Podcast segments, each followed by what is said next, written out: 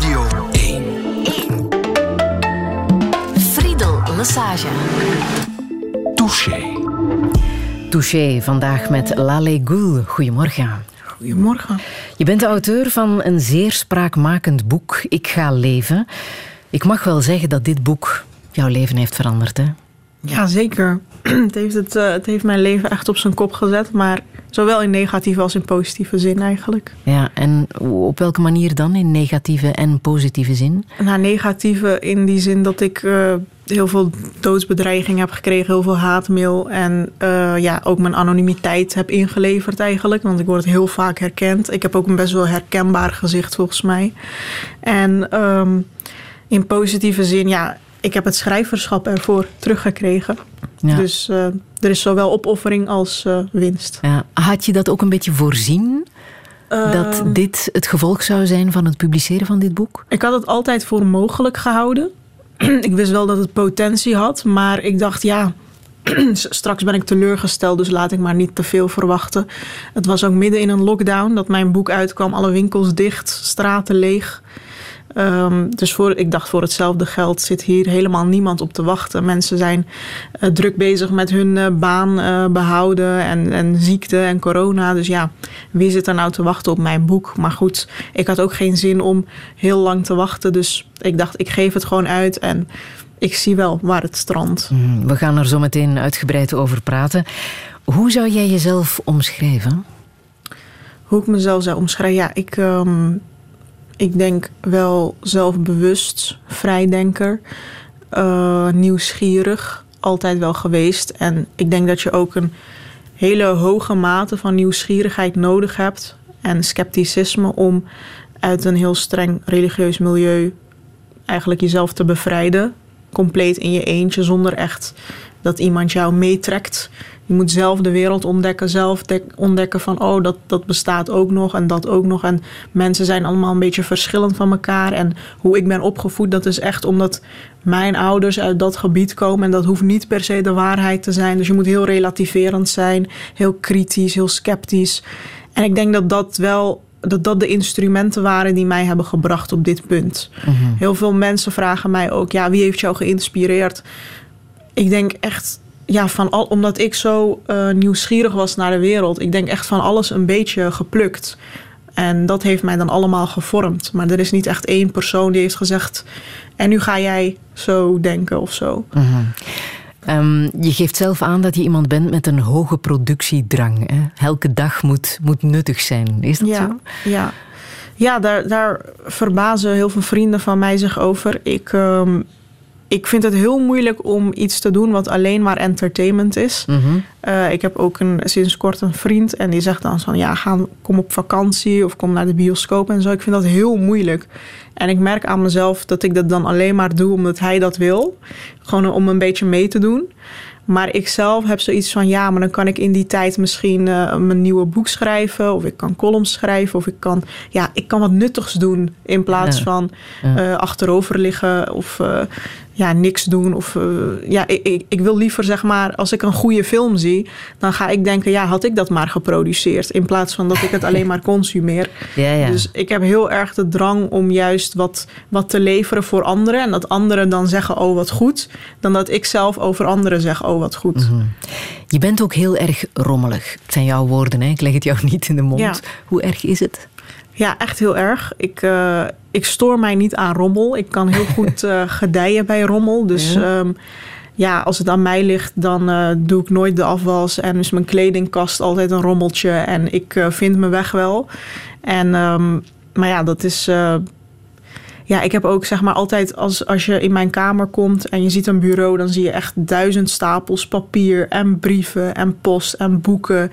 En ook als ik, uh, als ik dan ging slapen en zo, zag je naast mij mijn telefoon, mijn boek, uh, een ander boek. Weet je, het is gewoon echt één grote uh, ja, stal eigenlijk in mijn huis. Maar gelukkig is mijn vriend heel georganiseerd, dus hij komt dan altijd alles organiseren. Mm, jullie komen goed overeen op dat ja. vlak. Ja. Um, je bent schijnbaar kalm, niet zo snel geëmotioneerd. Of is dat alleen maar uiterlijke schijn? Nee, ik ben best wel kalm inderdaad. Uh, ik vind niet zo snel dingen spannend of indrukwekkend.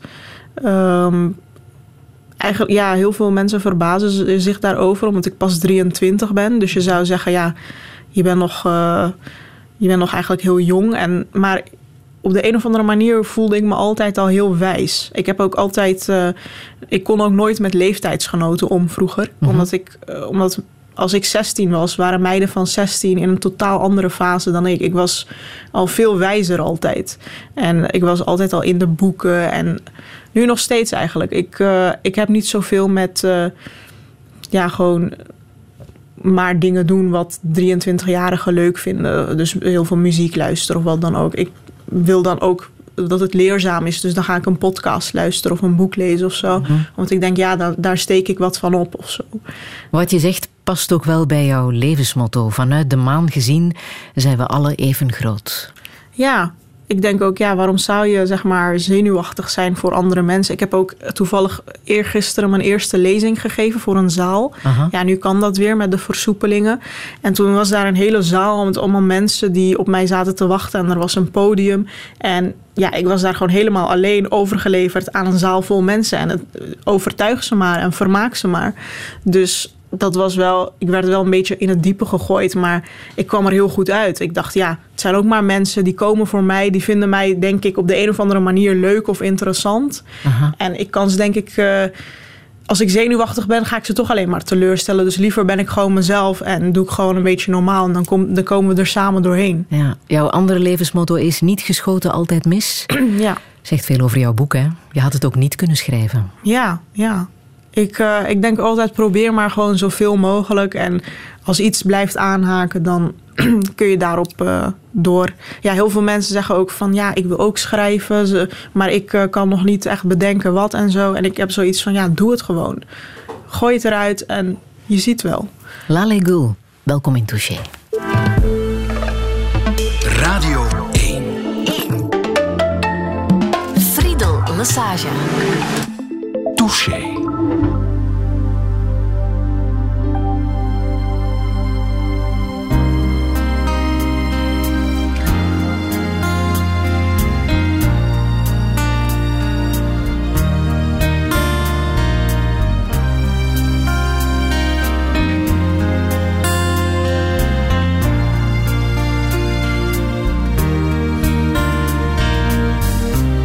Sluit mijn ogen en denk na. En alles gaat dan door me heen. Dan zie ik heel mijn leven. Ik heb veel genoten Maar ook heel veel gehuild. Maar dat zal me echt nooit spijten. Het was altijd drank En vrienden om me heen. Er waren altijd feesten maar het was leven zoals ik dat toen wou. Daar had ik voor gekozen. We gingen wel eens door, de nachten waren lang. Dan viel je zo je bed in. Geen cent op zak, geen kruimel meer in huis. Maar toch bleef je maar lachen ik kijk nu terug en toch heb ik geen spijt. Het waren mooie jaren. Want wat ik deed, nooit deed ik iemand kwaad ermee. Het is mijn eigen leven. Begrijp ook niet waar een ander zich zo druk om maakt. Het is mijn leven zoals ik het wil leven. Ik maak nooit ruzie, laat mij nu toch met rust. Ik leef mijn leven zoals ik dat wil. Ik bemoei me toch ook niet met een ander. Ik leef mijn leven zoals ik dat wil. Laat me gaan voordat ik nu verander. laten mij nu gaan. Oh.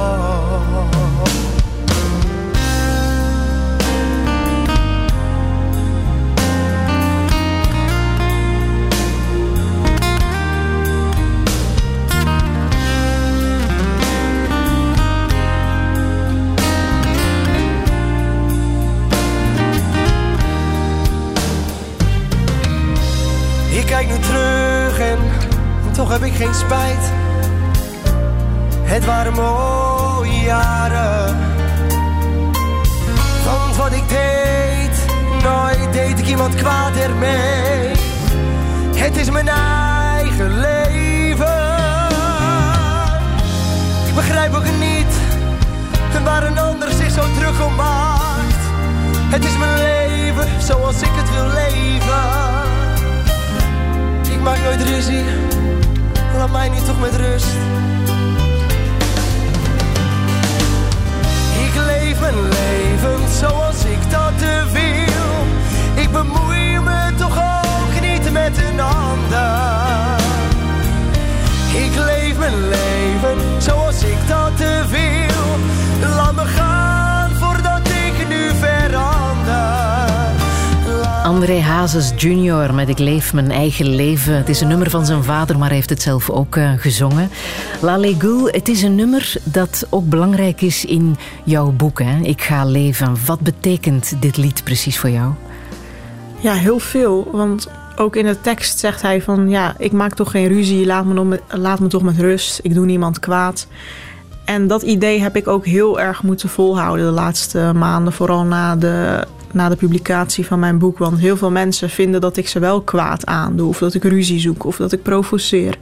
Of dat ik, uh, ja, dat ik uh, bijvoorbeeld uh, ja, rechts rechtse partijen of racisme in de kaart speel. Dat ik moslimdiscriminatie vererger. Echt, het gaat alle kanten op. Maar ook dat ik mijn ouders voor de bus gooi. En dat ik um, ja, mensen, um, mensen hun levensstijl bekritiseer. Terwijl ik ze gewoon met rust moet laten of zo. Terwijl het ook mijn recht is om mijn mening daarover te vormen. Want was, wat was het doel om, uh, voor, van jouw boek? Waarom wou je het eens allemaal opschrijven? Omdat ik me heel erg alleen heb gevoeld in die jaren op de Koranschool. En ook um, ja, daarna dat ik zo zat te worstelen met die vraagstukken van... oké, ik, uh, ik kom uit een Turks gezin, islamitisch gezin... maar ik leef in Nederland. Ik zie dat de Nederlanders anders leven dan wij. Wij hebben, andere, we hebben een andere ideologie. En in hoeverre past dat bij mij? En ik zat daar continu in een spagaat mee. Ook omdat ik natuurlijk een, stiekem een relatie had uh, met iemand die geen moslim was. En daar kwam ik dan jarenlang bij thuis. Het was een hele andere cultuur dan bij mij thuis. En omdat ik me toen heel erg, ja, bijna schizofreen heb gevoeld. Omdat ik een soort dubbelleven leidde. Dan was ik thuis iemand anders, bij familie ben je iemand anders, op school ben je iemand anders. En bij... Uh, bij je vriend thuis ben je weer iemand anders. Dus het was omdat ik dat zo moeilijk heb ervaren. En omdat ik eigenlijk ook bijna depressief ben geweest. En ook serieus uh, naar de huisarts ben gegaan. Van misschien moet ik eens een keer naar een psycholoog. Omdat ik me gewoon. Ik weet gewoon niet wat ik moet. Um, ik denk dat ik gewoon meisjes die in hetzelfde schuitje zitten. Ja, ik zeg meisjes, maar het kunnen ook jongens zijn. Ik mm -hmm. krijg ook heel veel mails van mensen uit Jehovah getuigengezinnen, bevindelijk gereformeerd, uh, homo's die in de kast zitten. Het maakt niet uit. Ik kreeg, ik kreeg laatst zelfs een mail van iemand die niet religieus is opgevoed, maar die ouders uh, heeft die met werkelijk alles van hem bemoeien. Studiekeuze. Uh, die heeft altijd op duizend bijlessen gezeten, weet je wel, pianoles en sport en hij had eigenlijk niks te zeggen. Um, en die, heeft ook, die, die ervaart ook die druk van ik moet presteren en zo. Dus mm -hmm. het is eigenlijk best wel een uh, universeel iets uh, waar je in kan vinden.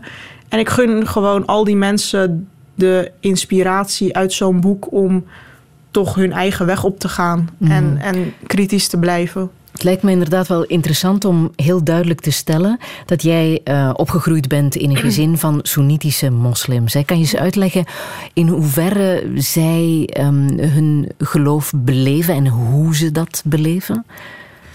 Ja, um, de, ja ook in, binnen, het Soenitische, binnen de Soenitische islam heb je ook weer stromingen. Maar mijn ouders waren gelieerd aan Milli Gurush.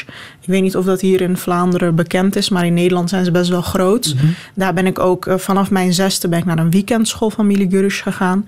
En ja, de belevenis is eigenlijk um, ja, heel, gewoon super conservatief. Um, dus uh, als vrouw dan ben je gewoon vooral vrouw en moeder en echtgenoot.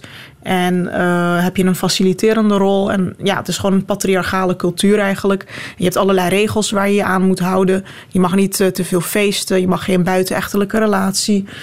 je mag niet uh, samenwonen voor het huwelijk. Je moet met een moslim trouwen. Vrouwen moeten zich ingetogen kleden. bij mannen gelden, ja, gelden die kledingregels niet echt. Um, ja, je kan niet in de zomer naar het strand in bikini en zo. Dat, dat zit er allemaal niet in. je kan als vrouw bijvoorbeeld ook niet uh, met vrouwelijke vriendinnen of zo zelf op vakantie. Want dat mag niet volgens, volgens die regels. Um, ja, eigenlijk uh, heel erg vergelijkbaar met ook uh, conservatieve christenen, denk ik. abortus en zo is heel. ja, dat is uit den boze. Um, en um, ja, je hebt gewoon eigenlijk gewoon als vrouw heb je gewoon meer een secundaire faciliterende rol. Ja. En de man die is een beetje de baas in huis. En Um, in jouw boek is het vooral de moederfiguur die uh, daarop aandringt, die ja. heel streng gelovig is. Ik wil even een paar woorden citeren uit jouw boek uh, waarmee je je moederfiguur uh, omschrijft. Potentaat Carbonkel, de belichaming van het kwaad, de divan, de, ja, de divan van dit nest. Een virus waartegen geen kruid gewassen is, de oorzaak van mijn tragedie. Een islamitische Stalin, een Khomeini met een kut, een islam islamo-fascistische despotin. Dat klinkt allemaal heel erg hard hè, voor een moederfiguur. Ja, ja, ja. Heel veel mensen vinden het ook heel grof. Uh, ik denk, ja, als jij niet hebt meegemaakt wat ik heb meegemaakt, dan klinkt het ook inderdaad heel grof. En heel veel mensen kunnen er niet echt, hebben er niet echt een beeld bij. Maar ik heb dat wel toen der tijd zo ervaren. Omdat ik niet echt uh, met mijn gevoelens ja, normaal hoort een moeder zeg maar zacht te zijn en je hoort met je gevoelens bij haar uh, terecht te, te, kunnen en zo. Maar ja, ik heb nooit die, die openheid en die warmte ervaren. Het was gewoon ja, my way of, of the highway. Dus het was gewoon, uh, dit zijn de regels, geen kritische vragen, niet, niet eraan twijfelen. Je doet het gewoon en nu je mond dicht, want jij hebt geen verstand ervan en ik weet het beter. En omdat ik me daar zo aan irriteerde, omdat ik best wel zelf ook een hele sterke mening heb, eigenlijk precies zoals mijn moeder. Uh, en omdat ik ook niet graag uh, ja, iemand anders volg en uh, zelf graag over dingen nadenk en, en ja, dat, dat botste gewoon heel vaak. En die ruzies waren zo groot en explosief. Dat ik op, op die moment wel die lelijke gevoelens had over haar. Dat wil niet zeggen dat zij alleen maar een tiran is of alleen maar slecht is. Sterker nog, ik denk dat de meeste mensen uh, haar zullen beschrijven als een hele lieve vrouw. En zo dat probeer ik ook in mijn boek uh, weer te geven. Van, uh, ze is goed in kleermaken, ze is heel gastvrij, ze kan heel goed koken, ze is goed met de buren. Daar, daar, lag het ook alleen, daar lag het ook allemaal niet aan. Het was gewoon puur haar omgang met mijn vragen en twijfels en uh, sores. En heb jij er een verklaring voor waarom ze zo vasthoudt aan dat conservatief uh, geloof? Ik denk omdat dat veilig is. Uh, ja?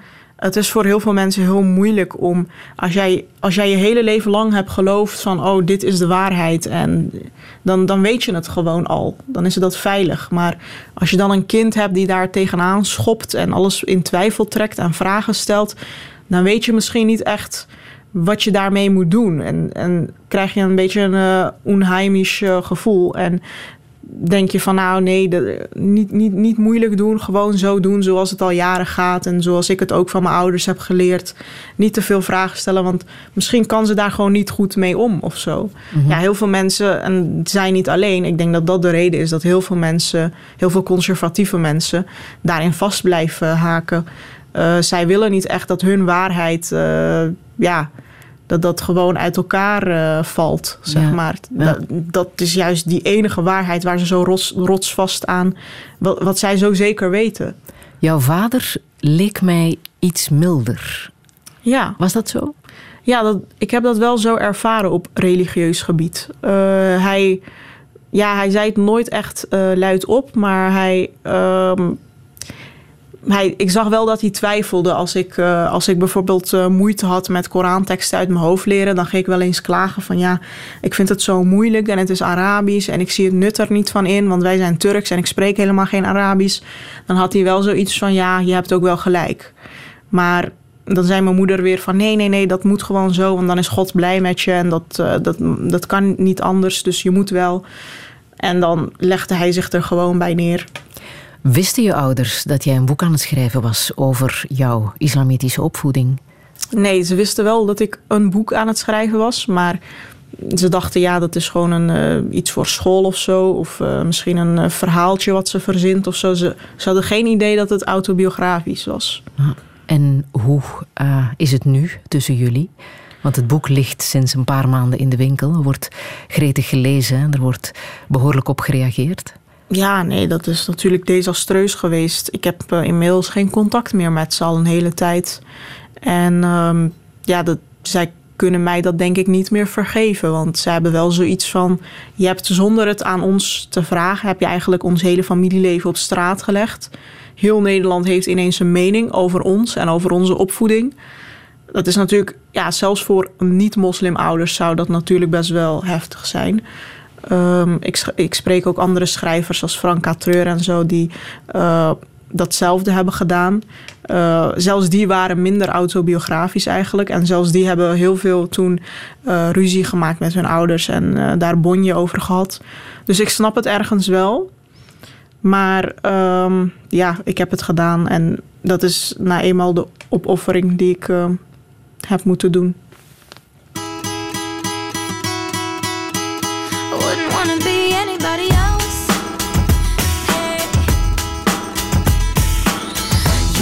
and see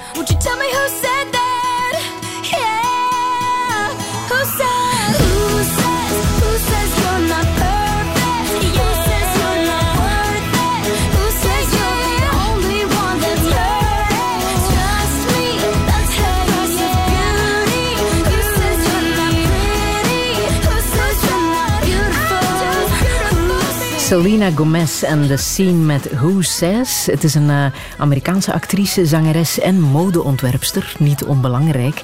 En uh, ze zingt over cyberpesten, uh, La Legule. Waarom is dit nummer iets bijzonder voor jou? Ja, het ging me niet per se om, om cyberpesten. En in dit lied is er ook veel nadruk op uiterlijk. Daar ging het me ook niet per se om. Maar vroeger, toen ik uh, dit luisterde, kreeg ik er wel. Ik merkte wel dat het me krachtiger maakte. En um, ik snap nu ook wel waarom. Want ja, vooral als puber eh, trek je je zoveel aan van mensen die een mening over je hebben. Maar niet alleen als puber hoor, ook heel veel volwassenen hebben dat.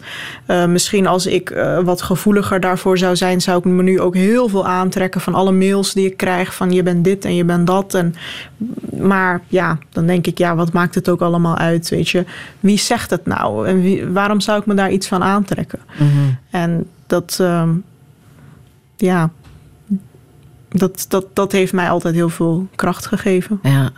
Als jong meisje wil je experimenteren, hè? wil je mooie jurken aan en wil je jezelf tonen. Voor jou lag dat heel erg moeilijk. Hè? Wat ja. mocht jij wel en niet dragen? Oh jeetje, ik mocht echt een heleboel niet. Ik droeg ook een hoofddoek, maar make-up lag altijd gevoelig. Mijn moeder heeft heel vaak mijn make-up weggegooid. En dan moest ik het weer allemaal opnieuw kopen. Um, ja, nagellak en zo kon ook al niet sieraden. Dan was het zo van, ja, waarom heb je zoveel maffe sieraden om?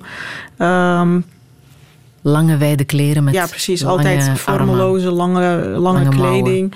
Uh, vooral in de zomer was dat uh, best wel moeilijk voor mij. Want ik, ja, al mijn vriendinnen en zo, die hadden wel gewoon uh, korte kleding en zo aan. Maar ook dat ik niet naar het strand kon en zo vond ik altijd moeilijk.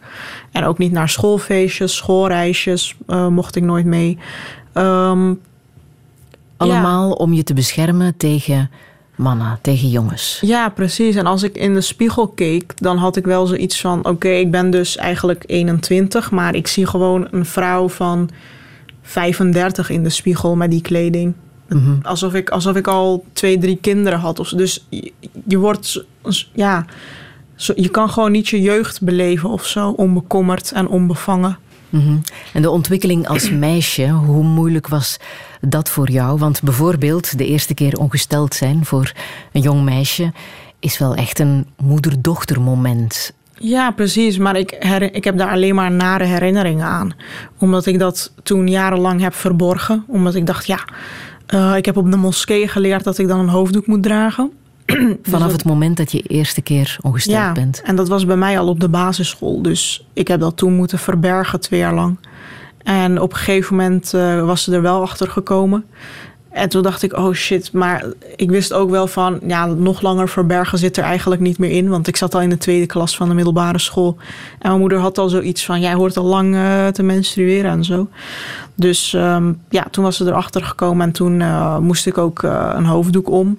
Vond ik, al, vond ik heel moeilijk. En hoe is dat gegaan? Was dat een, een intiem moment met je moeder of, of hoe ging dat? Nee, het was eigenlijk zoals meestal wel. Dus dan was, ja, mijn mening deed er niet echt toe. Dan lag er ineens een hoofddoek op mijn bed. En dan was het zo van, ja, ga maar morgen gewoon met een hoofddoek om. Want dan, uh, want ja, je menstrueert nu, je bent een vrouw, je zondestellen mee. Dat hoef ik je allemaal niet te vertellen. Dat heb je ook op de moskee geleerd. Dus uh, ja, misschien zei, zei ze wel van, ja, welke kleur vind je leuk of zo.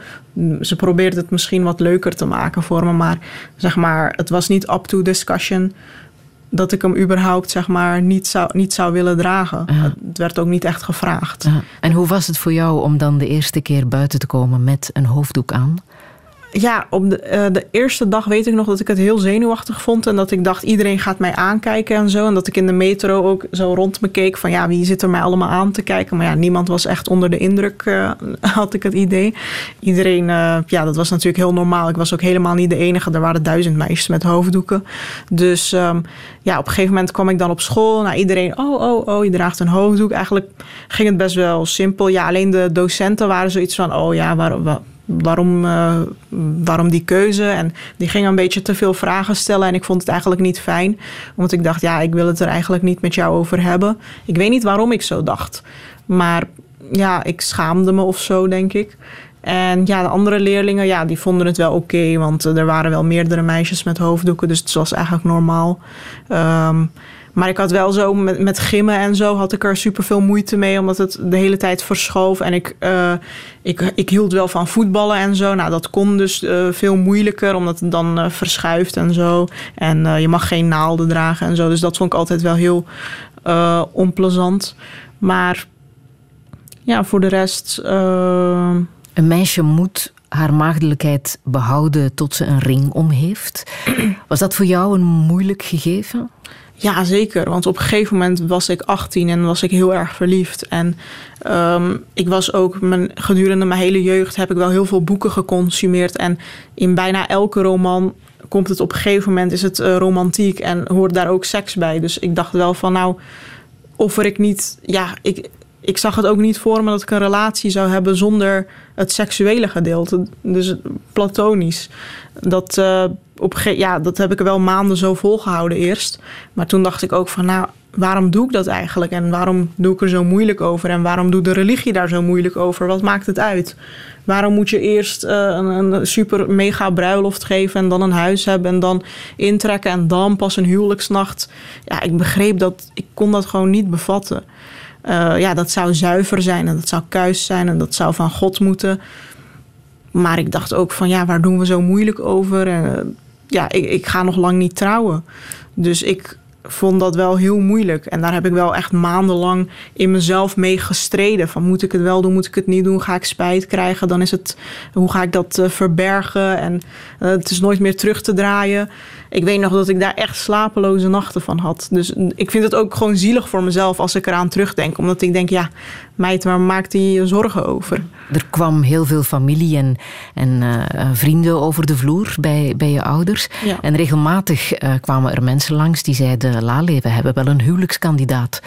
Ja, op een jou. gegeven moment, uh, vooral de laatste jaren. Kijk, in onze cultuur trouw je al best wel snel. Bijna alle vriendinnen waar ik ben, mee ben opgegroeid zijn ofwel verloofd, ofwel getrouwd. Of die lopen al achter een kinderwagen.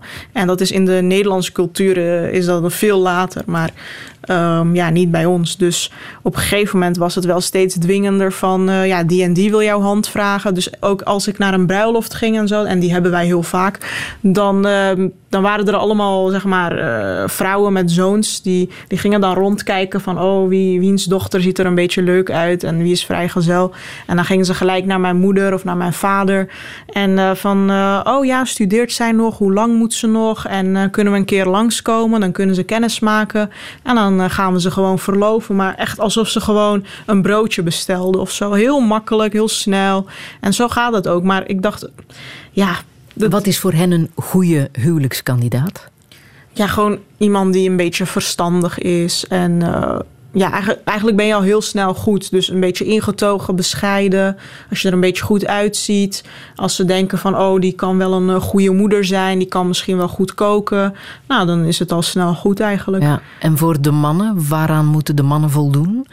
Ja, die moeten natuurlijk wel gewoon vroom zijn. En uh, het liefst uh, bidden. En uh, niet dingen hebben als ja, op zich roken en zo is niet echt een probleem meer, want dat doet bijna iedereen. Maar ja, gewoon een baan hebben, te vertrouwen zijn. Um, ja, niet iemand die uh, buitenshuis uh, te veel is. En wel gewoon iemand die serieus is en die een gezin kan dragen en uh, geld op de brood op de plank legt.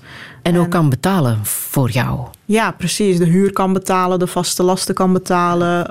maar ook jou met... kan uitkopen, of hoe moet ik dat zien? Uh, want er wordt ook over geld gesproken, hè? Ja, er is uh, sprake van een bruidschat. En um, ja, dan kan de, ja, de vader van het meisje, dus in dit geval mijn vader, die kan dan zeggen van ja, ik wil 10.000 euro als. Ja, ik, ja, volgens mij noemen ze. Ja, het Nederlandse woord is bruidschat. Maar het is niet voor de bruid. Het is voor de ouders van de bruid. En dan heb je ook nog een bepaalde cadeau voor de bruid. En dat is dan de bruidschat. Maar ja, dat kunnen ze vragen. Dat, uh, gebeurt, en dat gebeurt nog? Ja, dat, dat gebeurt niet over uh, de hele linie. Dus niet bij elke Turkse gezin. Maar wel bij de hele conservatieve gebeurt dat wel. Ja, en tot welke bedragen kan dat gaan? Uh, mijn vader had voor mijn moeder 10.000 gulden betaald destijds. En ook alle bruiloftskosten en zo. Maar uh, ja, een nicht van mij, daarvan had de vader uh, 5000 euro gekregen. Ja, het kan, het kan echt verschillen van hoe, uh, ja, hoe, hoe rijk die man is eigenlijk en hoeveel die kan hebben. -hmm. De goden kijken naar beneden. En de goden zien hoe de gelovigen met elkaar lopen te knokken en te kloten. En de gelovigen slaan elkaar dood. De gelovigen slaan elkaar hartstikke dood. Ik heb gesproken met een God. En hij heeft mij heel goed gehoord. Ik zei uit jouw naam wordt gevochten. Ik zei uit jouw naam wordt gemoord. Al die bommen en granaten, raketten en dat bloed. Dat namens jou steeds wordt vergroot. Terwijl men roept, oh God is goed. Ja, maar de onze die is beter. Schreeuwen ze aan de overkant. En ze grijpen naar de wapens. Hele dorpen gaan in brand.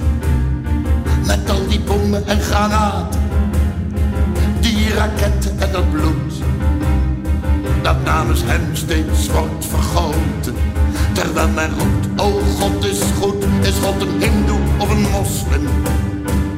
Of is God rooms-katholiek?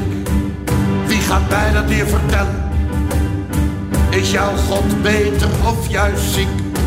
Is God een blank of een neger? Is God een Indo of Chinees? Is God een man of juist een mokkel? Heet hij Truus of heet zij Kees?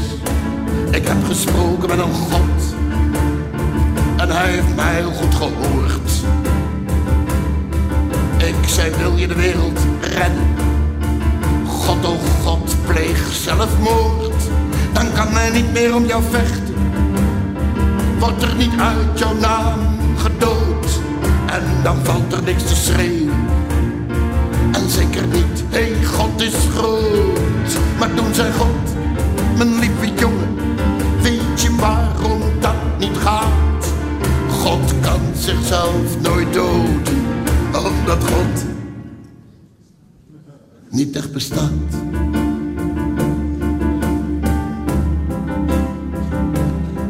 Maar je moet me wel beloven dat je dit nooit op aarde zegt, want ze zullen je niet geloven dan word je omgelegd. Dus je moet me wel beloven dat je dit nooit op aarde zegt, want ze zullen je niet geloven en dan word je opgedrecht. Joep van het Hek met God, oh God. La Legule, het is een tekst die voor jou heel erg uh, betekenisvol is. Hè? Waarom precies? Ja, ik weet nog dat ik het voor het eerst hoorde en dat ik gewoon echt helemaal kippenvel kreeg. Omdat ik dacht, ja, dat is gewoon zo raak. Dat is waar ik al die jaren uh, zo mee heb geworsteld. Van ja, als die God bestaat, ja, waarom doet hij er dan zo moeilijk over om het, uh, om het echt aan mij te laten zien? En waarom heeft iedereen een andere God waar ze over ruzieën en strijden? Ja, misschien niet meer in Europa, maar wel in andere delen van de wereld. En um, ja, ik vond dat als die God er bestond, dat, dat, dat hij wel meer zijn best moest doen om dat zeg maar meer duidelijker te maken en ook uh, wat, wat simpeler in plaats van al die abstracte, complexe boeken mm-hmm. als de Bijbel en de Koran, waar iedereen weer een hele andere interpretatie en invulling over heeft. Ja. Je bent van je zesde tot je zeventiende elk weekend naar de Koranschool van uh, de stichting Mili Korush uh, geweest. Um, misschien inderdaad even omschrijven wat voor uh, stichting Mili Gorush precies is.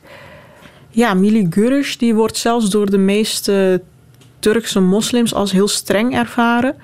Uh, ze zijn ook heel politiek, dus ze zijn niet echt van uh, vrijheid van meningsuiting en zo. Dat bestrijden ze eigenlijk. Ze zijn ook heel erg pro-Erdogan en pro, uh, ja, anti-secularisme en zo. Dus gewoon een heel conservatieve organisatie eigenlijk. Mm-hmm. En ook uh, politiek islamitisch. Ja, en daar ging jij naar de Koranschool. Ja. Wat heb je daar geleerd? Ja, in principe leerde je heel veel over het leven van de profeet. Je leerde Koranteksten memoriseren uit je hoofd. En je leerde eigenlijk de regels van, ja, van de religie. Dus uh, wat mag, wat niet mag. En uh, hoe je moet leven en hoe jij uh, tot, uh, ja, tot punten komt bij God en wat allemaal zondig is. Wat ja. is allemaal zondig? Ja, heel veel. Um, het nuttigen van niet halal vlees, uh, alcohol, feesten, muziek. Um, ja, daar, zou, daar leerde ik ook bijvoorbeeld dat muziek inderdaad niet mocht, omdat instrumenten niet mogen, omdat dat in de Koran zou staan. Maar ook uh, zangeres mocht je niet worden, actrice mocht je niet worden. Films en series waar iets van uh, zondigheid in voorkomt, mag je niet kijken. Maar dat is bijna alle films en series. Want overal zie je wel uh, halfnaakt geklede vrouwen of alcohol of uh, buitenechtelijke relaties. Dus het was echt een heel, heel benauwd milieu, inderdaad. Van, je, ik, ik weet nog dat er iemand in de klas zat die, uh, die op YouTube video's had geüpload van zichzelf. Dat ze gitaar aan het spelen was en aan het zingen was. Nou, dat mocht ook niet, want ze is een meisje en dan een vrouw mag niet zingen. Maar ook dat er iemand was die heel goed was in zwemmen. Maar dan zeiden die docenten van ja, straks als je uh, uh, vormen begint te krijgen, dan moet je zeg maar een badpak aan en zo. En dan, uh, dat kan niet, want je moet eigenlijk bedekt zijn. Dus je kan geen topsporter worden en dat soort dingen. Dus heel veel dingen mochten gewoon niet. Je moest gewoon vooral normaal doen. Je moest huisvrouw worden en je mocht wel parttime werken, maar ook werken met mannen mocht niet, bijvoorbeeld. Uh, tenminste, dat leerde je. En je moest gehoorzaam zijn aan God en aan de ouders en aan je man. En um, ja, zelfs, zelfs iets als handen schudden met een man, dat mocht ook al niet. Mm -hmm.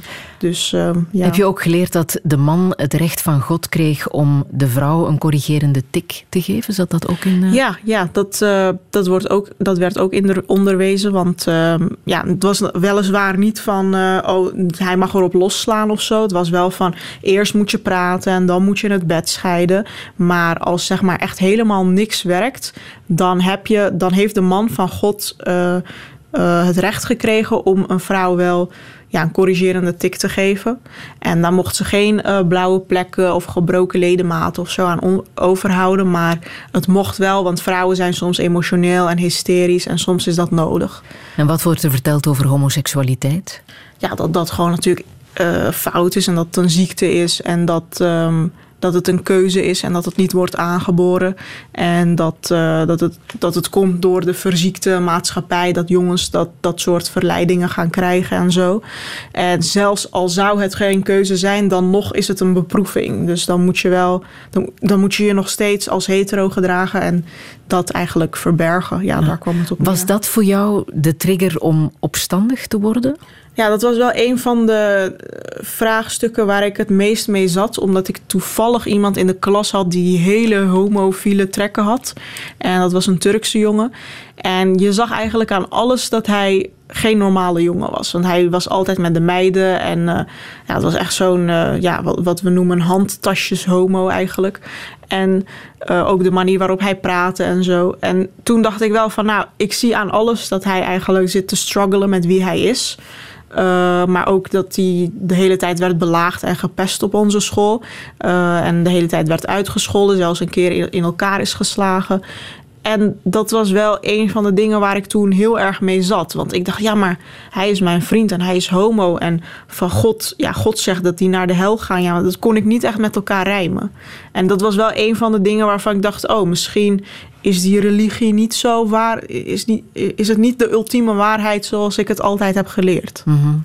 En ik vermoed dat omdat je thuis niet met al je vragen terecht kon, dat dat de reden is geweest waarom je imams hebt aangeschreven met alle vragen waarmee je zat. Dat ja. heb je echt gedaan. Ja, zeker. Dat heb ik uh, heel lang gedaan. Uh, allemaal imams mailen en zo. De heel veel mailen niet terug. Uh, er zijn sowieso volgens mij weinig imams die overweg kunnen met een computer en die contacteerbaar zijn.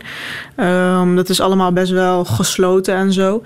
Maar als ik dan uh, inderdaad vragen stelde van hoe zit dit en hoe zit dat, want ik, uh, ja, ik leef natuurlijk niet onder een steen, ik ben nieuwsgierig, ik krijg te horen over aanslagen, over uh, Iran, over Saudi-Arabië, vrouwen mogen geen auto rijden. Hoe zit dat nou in die landen en waar halen ze die ideeën vandaan? Staat dat nou werkelijk in de Koran? Staat dat in de teksten? Nou, dat ging ik opzoeken en verrek, het staat er echt. Dus ik dacht ook van hoe verklaren zij dit? Want in, in mijn weekendschool leerde ik niet per se daarover. Ik leerde niet over, uh, weet je wel, vreemdgaande mensen moet je stenigen of zo. Dat zijn wel van die dingen die ik meer van het nieuws en zo meekreeg. Van dat dat in, Iran en zo gebeurde. Dus ik dacht wel van, heeft dat nou echt een basis in de religie? Of is dat nou allemaal uit de lucht uh, komen vallen? Nou, toen... Uh, kwam ik er inderdaad achter dat dat wel een basis had. Maar dat zag je ook wel in. Dat was best wel grappig, want ik uh, keek heel graag historische films. En dan keek ik heel veel series over het Ottomaanse Rijk in Turkije en zo. En toen zag ik dat dat ook gewoon de sharia had in dat Ottomaanse Rijk. Dus eigenlijk gewoon het hedendaagse Saudi-Arabië. Dat soort wetgeving had je dan ook in die films. En dan had je slaven en dat soort dingen. En toen dacht ik wel van, oh, dat is wel grappig dat ik dat zie. Dus dan moet het wel ergens in die religie zitten, anders hadden ze dat niet. En toen ging ik daar imams over mailen. En die zeiden wel van, ja, dat zit er wel in. Maar ja, dat is, we leven nu in een ander land, in een democratie. En nu kunnen we dat allemaal niet toepassen. Dus we doen er niks mee op dit moment. Maar ja, die teksten bestaan wel. En eigenlijk ja, er waren ook wel imams die zeiden van nee, maar die teksten bestaan, maar dat is wel allemaal historisch en in deze tijd geldt dat niet meer. Dus dat had je ook wel. Het was heel, heel divers, maar de meerderheid moest wel erkennen van ja, ze staan er wel. En uh, als het. Uh, als de mogelijkheid er was, hadden we wel inderdaad met die regels geleefd. Maar dat is in Nederland nou eenmaal niet zo. Mm Je schetst dat beeld van die Koranschool van uh, uh, Mili Gorush in, in jouw boek. Hoe is de reactie van Mili Gorush op, uh, op jouw boek? Oh ja, die waren niet blij daarmee. En toen weet ik nog dat ik thuis woonde en dat mijn ouders steeds gebeld werden door allerlei mensen van Mili Gorush. En dat ze dreigden met een rechtszaak. En ehm, dat soort dingen. En op een gegeven moment had ik dat in de media gezegd. Maar toen zei Miligurus zelf dat ze dat niet van plan waren. En dat dat uh, verkeerde informatie was. Dus dat hebben ze ook weer teruggenomen. Maar ik weet wel dat ze, zeg maar, uh, niet, niet publiekelijk, maar ik weet wel dat ze mijn ouders en zo heel erg hebben lastiggevallen van ja, je moet je dochter stil krijgen. Wat doet zij allemaal? Zij maakt ons zwart en uh, zo kunnen we misschien geen subsidie meer krijgen. Dus die waren een en al stress. Mm. En dat snap ik ook wel. Ja, ja. Maar is dat jouw bedoeling dat daar uh, controle zou komen over onder andere de school waar jij zelf uh, hebt opgezeten? Ja, ik vind het altijd heel moeilijk te zeggen, want uh, het, het, het, is sowieso niet, de voertaal is niet Nederlands. Dus controle gaat al heel moeilijk in, in mijn ogen. Want ja, hoe, hoe, hoe moet ik dat voor me zien? Dat iemand daar gaat zitten terwijl het in het Turks onderwezen wordt. Um, en ja, wat, wat moet je daar precies over zeggen? Ik bedoel, het is toch algemeen bekend dat, dat zulke scholen, ja, die, die onderwijzen het conservatisme, die onderwijzen de regels van de religie. En die zijn nou eenmaal niet zo aardig voor homo's. En, uh, en krijgen subsidies. Ja, dat, dat is dus uh, het wrangen. Ik zou zeggen van ja, waarom moet de belastingbetaler dat cultiveren en, en supporten? Dat vind ik een heel rare systeem. Denk je dat dat een verschil zou kunnen maken? Ja, ik denk inderdaad dat als die subsidies stoppen, dat dat wel veel minder zal worden. Want uh, mijn ouders hoefden niks te betalen. Hè. Die, konden, die konden mij gratis daarop zetten. En dat werd gewoon door de overheid betaald. Want ja. dan kunnen ze zeggen, wij zijn een culturele instelling of wat dan ook. En uh, gewoon een beetje uh, zeggen van ja, die en die activiteiten doen we. Wij willen subsidie. En dat krijg je gewoon heel makkelijk. Terwijl het is geen culturele instelling. Het is echt een gebedshuis eigenlijk. Maar ja, dat, dat gaan ze dan een beetje eh, verbloemen met andere dingen. En dan krijgen ze al heel snel subsidie volgens mij. Mm -hmm. um, je hebt gestudeerd, hè? Uh, ja. Eerst heb je rechten gedaan. Ja. Dat was niet zo'n meevaller? Nee, ik vond dat niet uh, interessant genoeg, nee. Nee? Nee. Het was heel uh, stoffig en heel ja, juridisch. En met dikke wet, wetboeken en zo. Ja, daar had ik een veel romantischer beeld bij. Ja.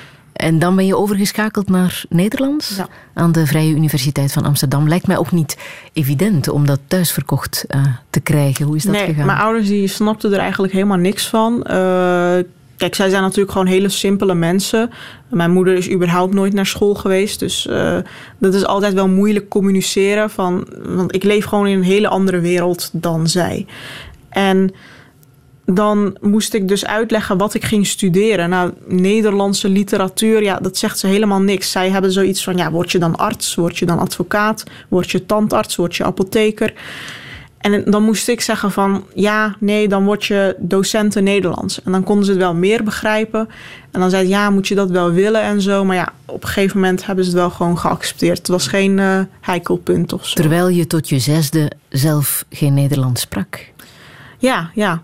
Uh, of, je nou bent ja, hier geboren, hè? Ja, precies. Tot groep drie sprak ik geen Nederlands. Ja, er werd alleen maar Turks gesproken. Ja, thuis. kijk, ik kom uit een hele volledige zwarte wijk. Dus al onze buren. En er, er was geen één eigenlijk witte Nederlander. Het was alleen maar eh, Marokkaans en Turks in onze wijk.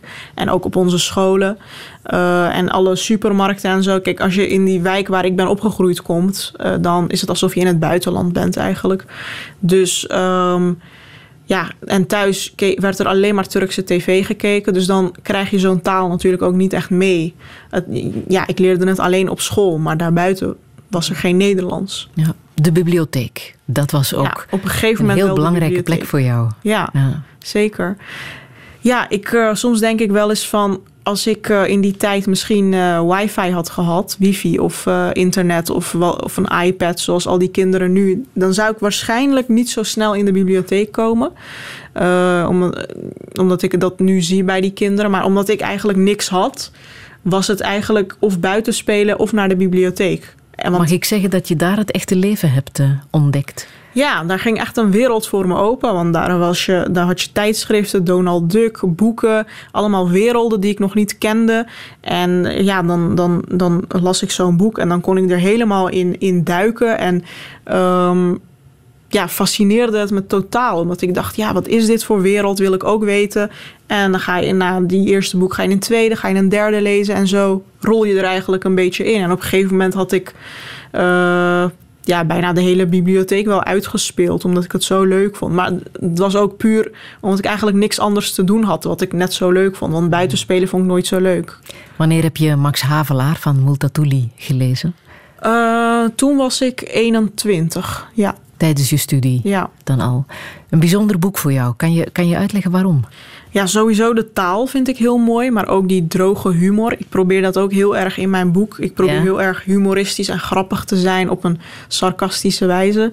Maar ook eh, natuurlijk dat hij zijn tijd zo vooruit was. Want eh, ik heb natuurlijk niet voor niks zes motto's van hem gebruikt in het begin van mijn boek. Ja, En hij beschreef dat zo goed dat ik dacht wel fascinerend dat een man uit die tijd dat al inzag. Dat, dat er eigenlijk dat, dat de maatschappij mannen en vrouwen heel anders eh, bejegende en eh, behandelde. Ehm, maar ook natuurlijk eh, zijn ideeën over het kolonialisme en over de behandeling van de Javanen. En dat het allemaal veel rechtvaardiger moest. En zijn socialistische ideeën. Ja, het was gewoon een verlicht man. En vooral voor zijn tijd is dat gewoon heel erg knap. mhm. Ehm, Hij heeft er ook voor gezorgd, of tenminste zijn boek, dat de wantoestanden in Nederlands-Indië effectief eh, werden aangepakt. hè? Precies, zijn boek werd ook in de Tweede Kamer eh, opgepakt en besproken. En dan denk ik, ja, dat laat ook echt de kracht zien van wat een boek gewoon kan doen. Ehm, en dat heeft me altijd heel erg gefascineerd. En dat is ook wel een beetje de aanleiding geweest van, nou, als hij dat met een boek eh, ehm, ehm, kan bereiken, kan ik misschien ook wel wat bereiken met mijn boek. Kan ik misschien ook wel mensen inspireren of op andere ideeën brengen. Ja. Ehm, literatuur is heel erg belangrijk, maar musea bijvoorbeeld, daar vind je jezelf niet in terug, hè? Dat zegt Nee. jou niks. Nee, ik, eh, misschien is het omdat ik gewoon totaal niet, niets over kunst en zo heb meegekregen in mijn opvoeding. Dus ik heb dat altijd een beetje van een afstand, eh, een beetje als een vreemdeling bekeken. Van oké, ja, ik zie schilderijen hangen, ik vind ze heel mooi. Maar bijvoorbeeld moderne kunst, daar snap ik echt helemaal niks van. En dat lukt ook Ehm, niet gaandeweg? Ja, ik zie wel in waarom het mooi is en waarom het gewaardeerd wordt. Maar het is niet dat ik denk van, oh, laat ik eens vandaag een kaartje kopen voor een museum of zo. Ik, ik, duik toch liever in een boek of zo. Ja, Ja. Vind, ik, vind ik veel. Dat, doe, dat geeft mij veel meer prikkels dan een schilderij. Mhm. Of in een film.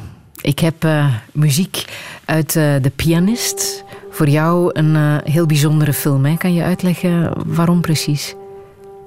Ehm, omdat ik. Omdat die film mij.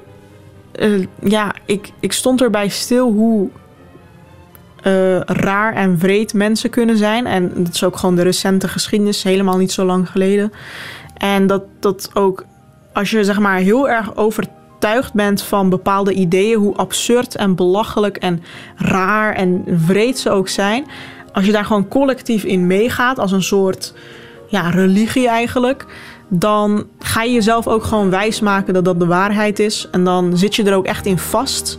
En dan heb je eigenlijk geen oog meer voor, ja, ben ik wel goed bezig eigenlijk? En ja, dan zit je er zo erg, zo vuistdiep in, dat je, dat je er ook moeilijk weer, weer vanuit, weer van afkomt. En ik, ik vergelijk dat heel erg, ja, gewoon nazistische ideologie vergelijk ik gewoon heel erg met religies, ja, hele, hele strenge religies, die, waar je ook gewoon in vastzit en niet echt uh, oren en ogen meer hebt om de wereld daarbuiten te zien of zo. Of, of zelf een zelfkritisch vermogen te mhm. hebben. Het gaat over uh, die Joodse pianist Spilman die uh, tijdens de Tweede Wereldoorlog het uh, ghetto van Warschau heeft overleefd. En op het einde van de film speelt hij deze muziek.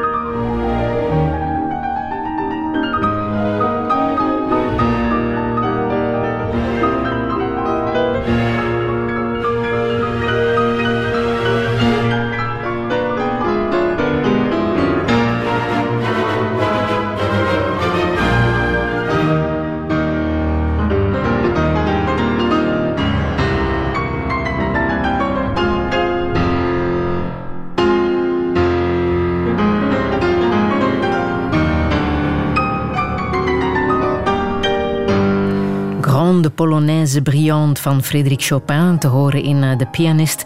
Film van Roman Polanski die overladen is met de Oscars en ook de Gouden Palm uit, uh, in Cannes. Een film uit 2002. Radio 1. 1. Friedel Lassage. Touché. Touché met de Nederlandse schrijfster Lale Gül.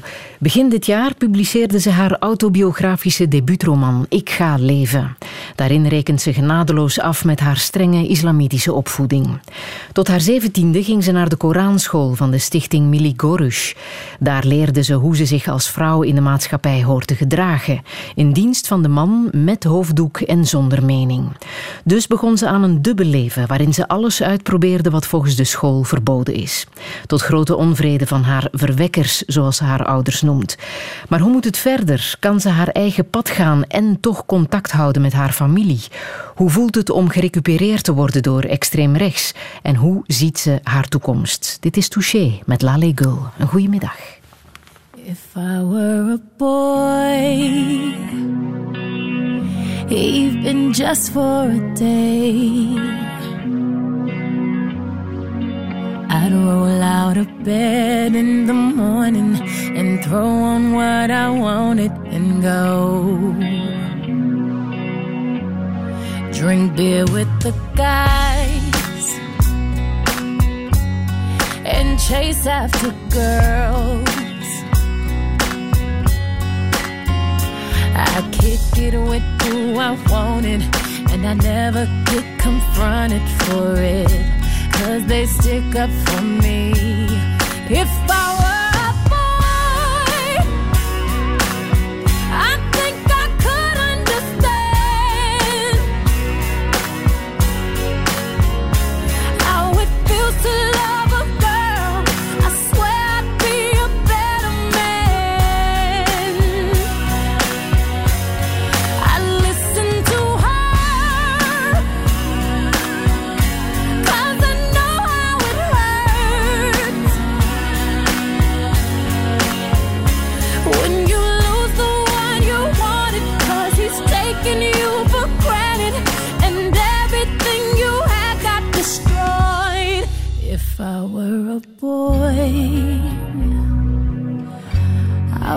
turn off my phone. Tell everyone it's broken, so they think that I was sleeping alone. I put myself first and make the rules as I go.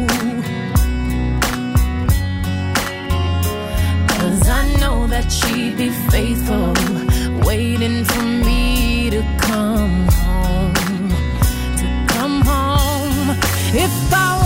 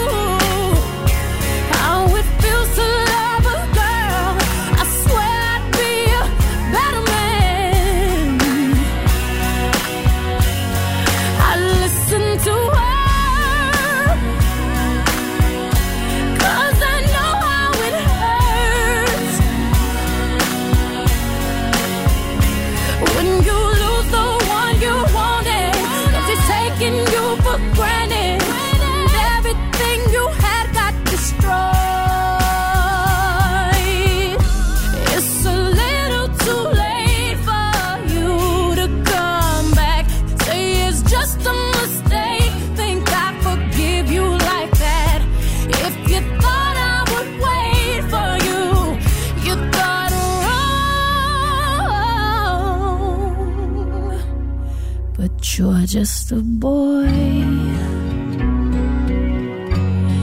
You don't understand. You don't understand. Oh, it feels to love a girl someday. You wish you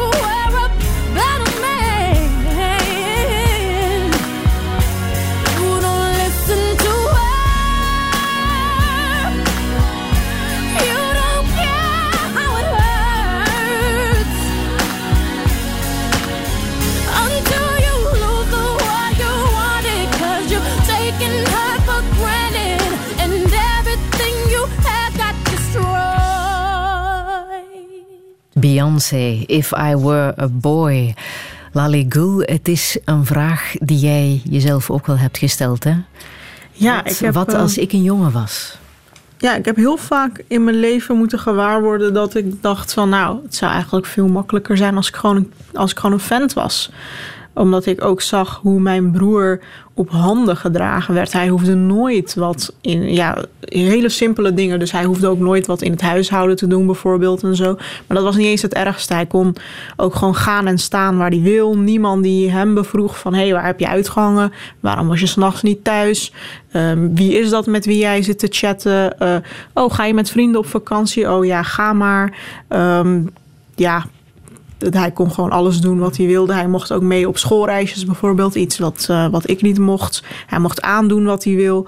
Ik heb ook eh, altijd moeten zien hoe mijn broertje en hoe mijn neven op het strand in zwembroek alle vrijheid hadden om te doen wat ze willen. En ik maar creperen van de hitte in mijn hoofddoek en in mijn lange jurk. En dat waren wel momenten dat ik dacht: het leven is oneerlijk voor meisjes Ja. of voor vrouwen als ik. Hij mocht ook zitten zoals hij wou. Ja. Zelfs daar wordt naar gekeken. Ja, ik eh, mocht bijvoorbeeld niet met mijn benen te wijd over elkaar. En ik mocht ook niet mijn benen over elkaar. eh, want dat is allemaal, ja, was allemaal te niet ingetogen en niet bescheiden. Dus ik mocht ook niet te veel leunen. Niet eh, half liggend of voeten op tafel of wat dan ook. Dat moest allemaal heel bescheiden. Ik mocht niet te veel eh, schaterlachen of zo. Dat is ook niet eh, netjes. Maar hij had helemaal geen gedragscodes of zo. Hij hoefde ook nooit als er visite was of zo. Hij hoefde niet aanwezig te zijn. Hij hoefde niet de thee en de koekjes te brengen.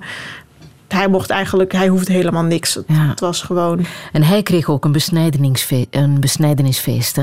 Ja, nou weet ik niet of besnijden, besnijden, besneden worden een, een privilege is. Ik denk het niet. Maar, eh, Maar hij ja. kreeg wel een feest. ja, hij kreeg wel een feest. Had jij dat ook gewild? Ah, ik, ik hoop niet dat ik besneden hoef te worden, nee.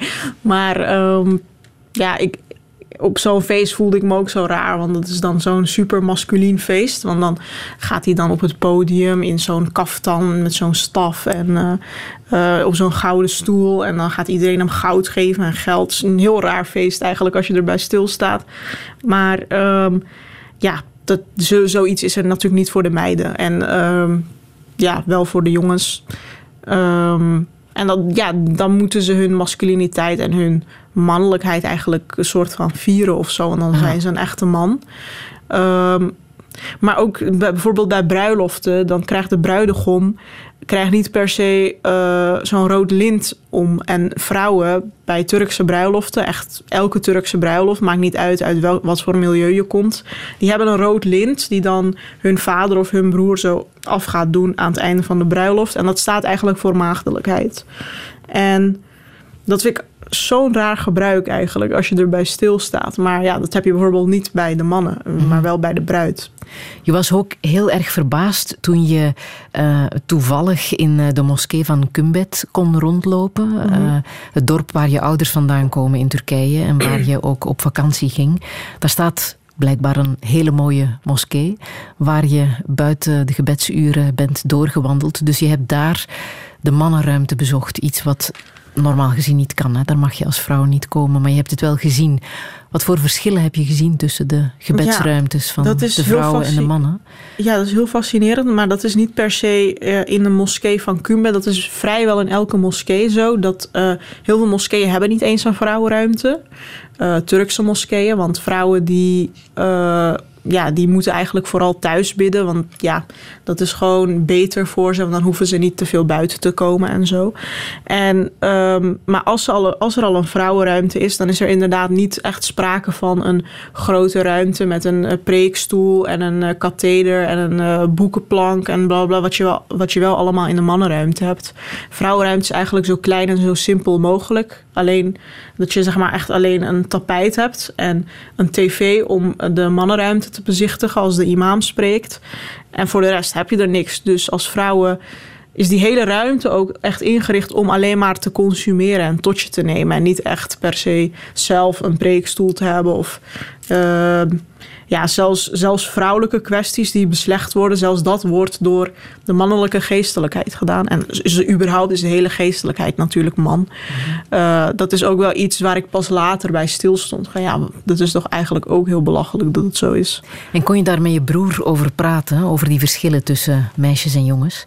Ja, ik kon er zeker met hem over praten. Het scheelt dat hij een intelligente jongen is en dat hij ook aan de universiteit studeert. Dus het is geen achterlijke jongen. Hij ziet het ook wel. Hij begrijpt het natuurlijk ook wel als ik hem uitleg van... nou, ik zie dat deze ongelijkheden tussen ons zijn. Dan zegt hij ja, dat is zo, maar hij doet er verder niks mee. Dus hij was zo van, ja, laat het nou maar gewoon rusten. Want als je er te veel aan gaat rommelen, ja, dan worden, ouder, dan worden de ouders boos. En die snappen het toch niet wat jij bedoelt. Hoe jij denkt, dat is heel Nederlands, heel Westers. En ik snap het vanuit jouw invalshoek. Maar dat is nou eenmaal niet hoe mijn ouders of hoe onze cultuur in elkaar steekt. Dat is nou eenmaal conservatief en islamitisch en Turks. Dus dat moet je niet vergelijken met Westerse leven. Want wij zijn niet Westers.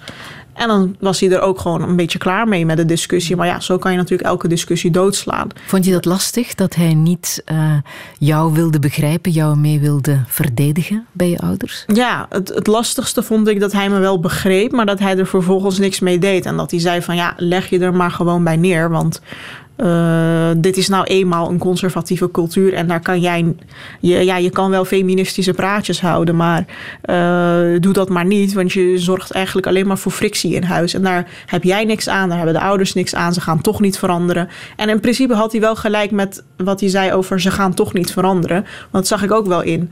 Maar ik dacht wel van oké, maar dan moet ik dus veranderen. Moet ik me dus aanpassen. En dat is dus wat hij van mij verwacht. En dat vond ik inderdaad wel heel moeilijk. Nu nog steeds.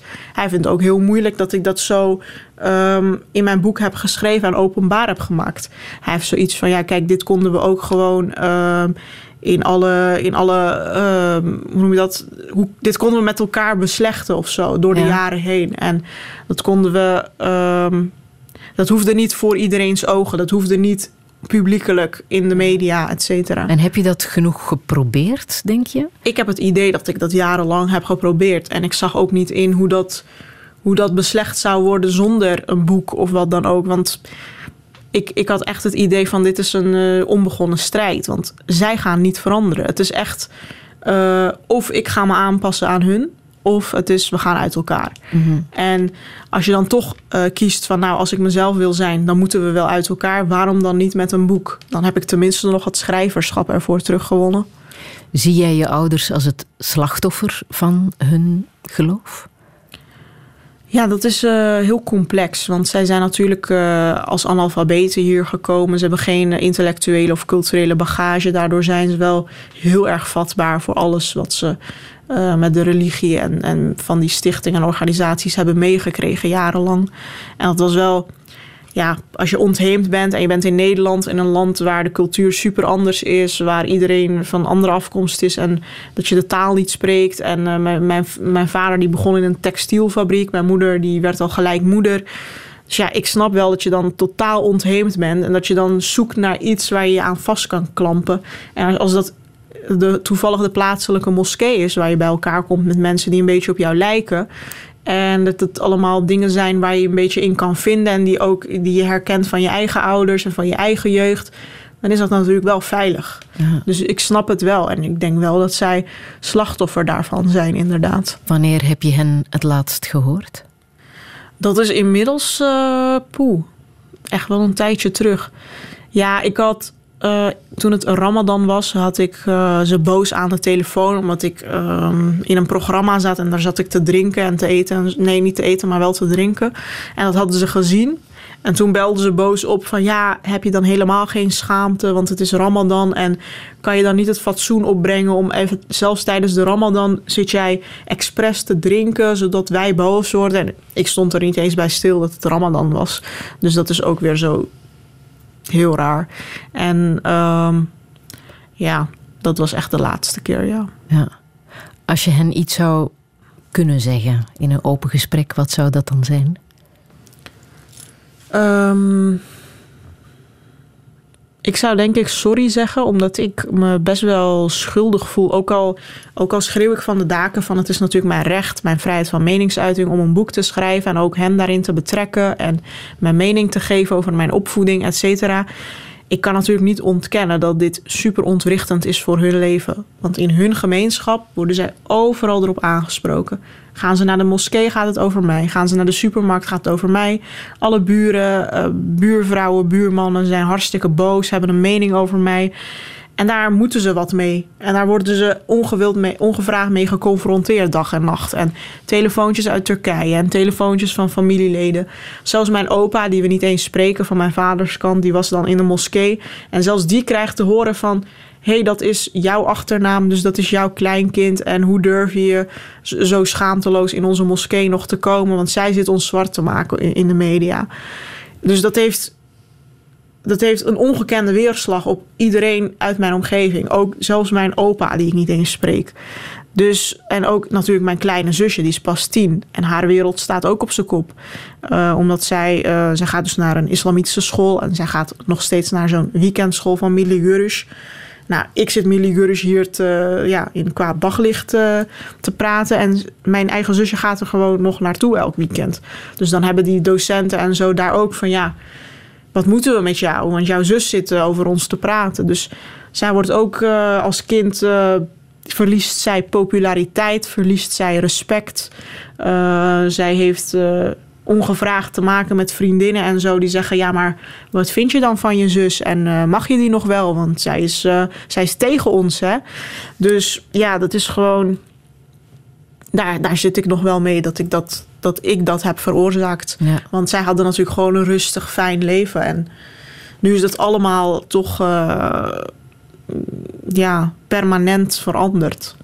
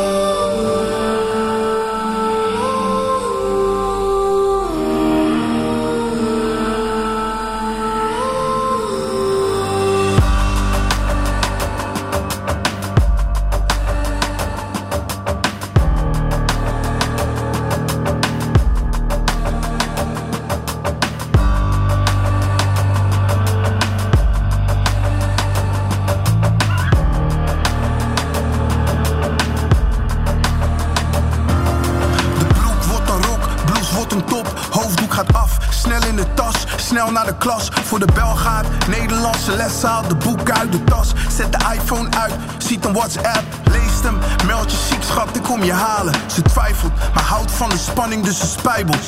Even later is ze stiekem in de stad, ja. Sorry, ben onbeschoft. Dit zijn Ricky en Fatma. 16 en 16, 9 maanden verkering. En niemand mag het weten, want anders breekt de tering uit. In haar cultuur wordt ze dan gezien als een hoer. Tegelijkertijd gaat het telefoontje van de broer. Het is een vriend en hij zegt: Ik zie je zusje lopen, kan dat? Bruine ux, bruine jasjes met een arra. De broer zegt: Zegt walla, hij zegt walla. Scheurt iets in het Turks en die shit lijkt op een fatwa. Oog om oog, tand om tand. Eer gaf zijn hand aan die van wraak volgens plan. Want ze gaan samen op pad, sneaky over de straat. Route uitgestippeld, voorbedacht te raden. Oog om oog, tand om tand. Eer gaf zijn hand aan die van wraak volgens plan. Want ze gaan samen op pad, sneaky over de straat. Route uitgestippeld, eer, wraak. In de clip, gaat in de glok. Glok gaat in zijn broek, jas eroverheen. Nu is hij op zoek, hij wil bloed zien. Als bij de eerste huwelijksnacht. Niet van haar, maar van hem. Want Ricky die ziet geen nieuwe dag.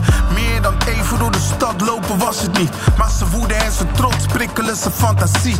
En de spoken die hij ziet maken hem zo zuur. Sorry, ik ben onbeschoft. Fatma's broer heet Onu.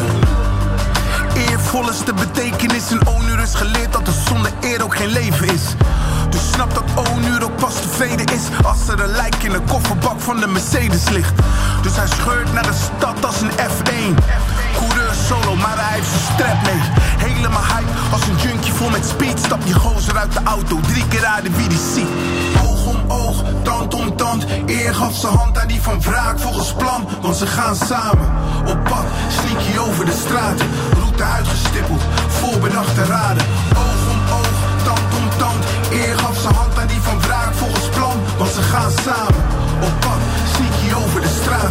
Route uitgestippeld, eer, wraak. Ze heeft de hand in zijn hand, knijpt in zijn wang. Wijst naar een plank onder een paar zwarte hakken in een etalage. Ze lopen verder, Ricky begint te rennen, versnellen. Als een wielrennerspoging voor een demarrage. Bijna het haasje, maar hij zag het gevaar net op tijd. Komen in de weerspiegeling van die etalage. Hey, Lana Rap, kijk wat ik hier heb voor je lang. Gut.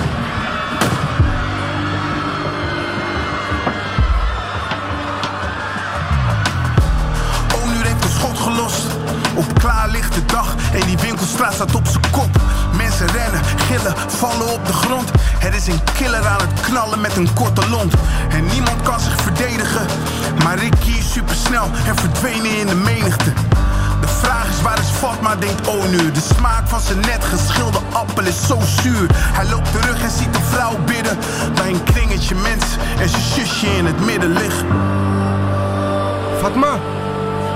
Fatma kalk hiçbir şeyin yok güzelim senin. Fatma.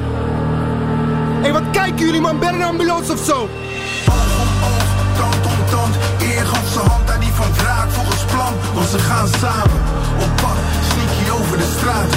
Route uitgestippeld, voorbedacht te raden. Oog om oog, tand om tand. Vinne is dit, Nederlandse rapper uit eh, Rotterdam met Surinaamse roots, dacht ik. En een verhaal dat eh, behoorlijk binnenkomt. Hè? Het verhaal van eh, Ricky en Fatma, een verhaal over eerwraak. Lale Gul, waarom betekent dit nummer zoveel voor jou? Nou, sinds ik dus mijn boek heb gepubliceerd, ehm, krijg ik heel veel mailtjes van mensen die eh, zich identificeren met mijn verhaal. En daarbij moest ik gewaar worden dat er heel, helaas heel veel mailtjes bij zitten van mensen die, van meiden die zeggen: Ik ben in elkaar geslagen toen ik werd betrapt met mijn vriend. Of ik, eh, eh, ja, maar ik ben geslagen door mijn broer, door mijn vader, et cetera. Of ik ben daarom maar eh, met iemand gegaan van de eigen afkomst, eigen religie. En dat soort dingen wist ik wel. Het gebeurde ook bij mij op de middelbare school en zo. Maar dat, het, dat je ook beseft hoe, hoeveel dat ook nog gebeurt. Want ik had ook opgezocht en er zijn jaarlijks 500 meldingen bij de politie over eergerelateerd geweld. Alleen al in Nederland. Over Vlaanderen weet ik niet. Maar dat is gewoon nog steeds heel veel. En ja, Wat gewoon... kan dat zoal zijn, eerwraak, binnen die conservatistische... Ja, de extreemste vorm is natuurlijk moord. En dat gebeurt in Turkije bijvoorbeeld heel veel. Eh, in Nederland zijn dat er eh, volgens mij 20 per jaar. Ehm, en de lichtste vorm daarvan is eh, een sociale boycott. Dus dat eigenlijk, ja, wat eigenlijk een beetje bij mij is gebeurd. Maar dat, dat, dat, dat valt op zich nog wel te handelen. Alleen eh, je hebt ook nog tussenvormen waarbij je inderdaad eh, de vriend bijvoorbeeld of de man van diegene wordt, in elkaar wordt geslagen, eh, bedreigd met een mes, waarvan, ja, waar de vrouw wordt bedreigd inderdaad. Of dat ze constant achtervolgd wordt en ehm, ja, lastig gevallen wordt. En ehm, ja, huiselijk geweld. Ja. Ben jij fysiek mishandeld? Nee, gelukkig niet. Dat heb Ah. ik niet eh, moeten meemaken. Ik ben wel, ja, maar dat is zeg maar wel gewoon normaal binnen onze cultuur. Dat je wel af en toe een tikje kreeg of een klap als je ja, als je, je misdroeg. Of ehm, als je je niet aan de regels hield, et cetera. Maar dat is op zich best wel standaard. Dat kreeg mijn broer ook wel. Je hebt opgezocht wat er precies in de Koran staat hè, over eerwraak. Ja, ja. Wat staat erin? Nou, ik kon dat dus niet vinden in de Koran, want er zijn niet echt concrete aanknopingspunten eh, over van eh, je, moet, je moet eerwraak plegen of zo. Dat staat er ook gewoon niet in, ook niet in andere teksten. Het, is, ehm, het wordt wel eh, als eh, religieus gezien, maar het is eigenlijk eh, best cultureel. En ehm, ja, ik heb het zelf niet kunnen vinden in de Koran, dus ik weet wel dat het gewoon niet is gepredikt door, door de religie zelf. Eh, je hebt wel dat als de sharia geldt in een land, dat de rechter mag bepalen, bijvoorbeeld als iemand vreemd is gegaan, dat je die mag stenigen. En dat is natuurlijk ook heel barbaars, maar dat is wel weer wat anders dan eerwraak. En ja, eerwraak staat er niet in. Jouw boek verscheen kort voor de verkiezingen in Nederland. En eh, tijdens een debat zei eh, de Nederlandse politicus Geert Wilders van eh, de PVV het eh, volgende over jou. Dat wil ik even laten horen. Kijk naar die dappere. Kijk, laat- ben ik nu aan het woord? Kijk Zeker. naar die dappere Turkse vrouw, mevrouw Gül, een 23-jarige schrijfster. Ja. Die de islam heeft verlaten. En die nu wordt bedreigd. Die, moet, die, moet, die wordt opgejaagd. Die moet onderduiken. En dat is, want dat is het bewijs dat de Turkse islam, dat de islam in Nederland niet integreert. Als er iemand de islam verleidt, moeten ze voor hun leven rennen. En die mensen heeft u naar binnen gehaald. En U ik laat- moet er afstand van nemen. ook het u laatste. moet er afstand van nemen. Touché. Was in debat met eh, Mark Rutte. Lale Goul, hoe kwam dit bij jou binnen? Want dat ging over jou. Ja, ik, eh, ik schrok er eigenlijk van. eh, omdat ik de lawine aan eh, reacties en, en, en haat al zag aankomen. Dus dat was het eerste wat ik dacht van... oh nee, dat is Geert Wilders. Want dat is natuurlijk... ja, in de moslimgemeenschap is dat echt het slechtste wat je ooit kan bedenken. Dat is een soort duivel eigenlijk. Ehm, en dat, dat gebeurde ook. Ik, ja, mensen die niet eens mij kenden of mijn boek hadden gelezen, die hadden al zoiets van: oh, die wordt geprezen door Wilders, dus die moet wel fout zijn. En verder waren ze eigenlijk ook niet echt geïnteresseerd in mij. Want eh, als iemand geprezen wordt door Wilders, eh, moet het wel fout zijn. Dus eh, ja, dat was eigenlijk heel, heel jammer. Want ik verloor daardoor heel veel sympathie van mensen die misschien welwillend waren om zich te interesseren in mij. Maar zoiets hadden van ja, jij, jij, ben, jij behoort nu tot dat kamp en jij bent vijandig jegens ons. Maar ehm, Je werd ook vergeleken met eh Ayaan Hirsi Ali. Ja, Eh, ja. Ook gekaapt door extreem rechts, werd eh, gezegd. ja. Zie je inderdaad gelijkenissen? Ja, ik zie wel gelijkenissen. Alleen zij heeft natuurlijk te maken met de Afrikaanse islam en zij is besneden. Dat vind ik toch weer een hele andere level. Ik bedoel, gelukkig, uh, godzijdank, heb ik dat niet hoeven mee te maken, uh, meemaken. En um, Ayaan Hirsi Ali, die moest het land ontvluchten omdat zij ook op een uh, dodenlijst van Al-Qaeda en zo is gekomen. En zij heeft concrete bedreigingen gehad van de moordenaar van Theo van Gogh. Dus dat was natuurlijk wel een hele andere situatie. Zij was ook politica. Um, en zij staat nu internationaal ook natuurlijk heel erg bekend. Maar ja, er is zeker overlapping. Want uh, ik kan mij uh, in 9 van de 10 keer wel vinden in alles wat zij zegt. Mm-hmm. Ja, dus een hele intelligente vrouw die de, die de zaken best wel helder en goed uh, ziet. Ja. En niet, niet iemand waarvan ik denk, oh nu ga je over de streep of nu overdrijf je of zo. Ik, ik denk wel bij alles, ja, je hebt een punt. Ja, maar je vindt het wel lastig dat kritiek hebben op de islam bijna uh, meteen wordt geïnterpreteerd alsof je uh, extreem rechts bent. Ja, er is natuurlijk overlapping, want uh, extreem rechts heeft ook kritiek op de islam. Alhoewel extreem rechts die heeft meer kritiek op uh, überhaupt uh, moslims en überhaupt andere etniciteiten. Ik denk dat dat. En zeg maar alleen kritiek op islam als religie, dat, is, dat zou ik juist weer zien als iets wat, uh, wat van links moet zijn, zeg maar. Omdat religiekritiek natuurlijk van oudsher links is en niet per se rechts. Maar ja, dat is nu allemaal heel verwarrend in deze tijd. Uh, islamkritiek wordt inderdaad geschaard onder. Uh, ja, dat zou rechts moeten zijn, maar zo zie ik dat helemaal niet. Ja. Ik zie dat juist als progressief. En niet... mis, je, mis je die nuance in kritiek op de islam? Ja, tuurlijk. Want ik had liever gehad dat in plaats van Wilders... dat uh, Sigrid Kaag mij had genoemd. Of dat Jesse Klaver mij had genoemd. Maar dat is niet gebeurd. Mm -hmm. Welke oplossing kan de politiek bieden, denk je? De politiek? Ja, er, ik, omdat ik nu zoveel mailtjes krijg van mensen die het ook moeilijk hebben, heb ik daar de laatste tijd heel erg over zitten nadenken. Van ja, wat kan ik voor die mensen betekenen? Ja, ik heb natuurlijk een boek geschreven, maar ja, wat kan ik concreet nog meer voor ze betekenen?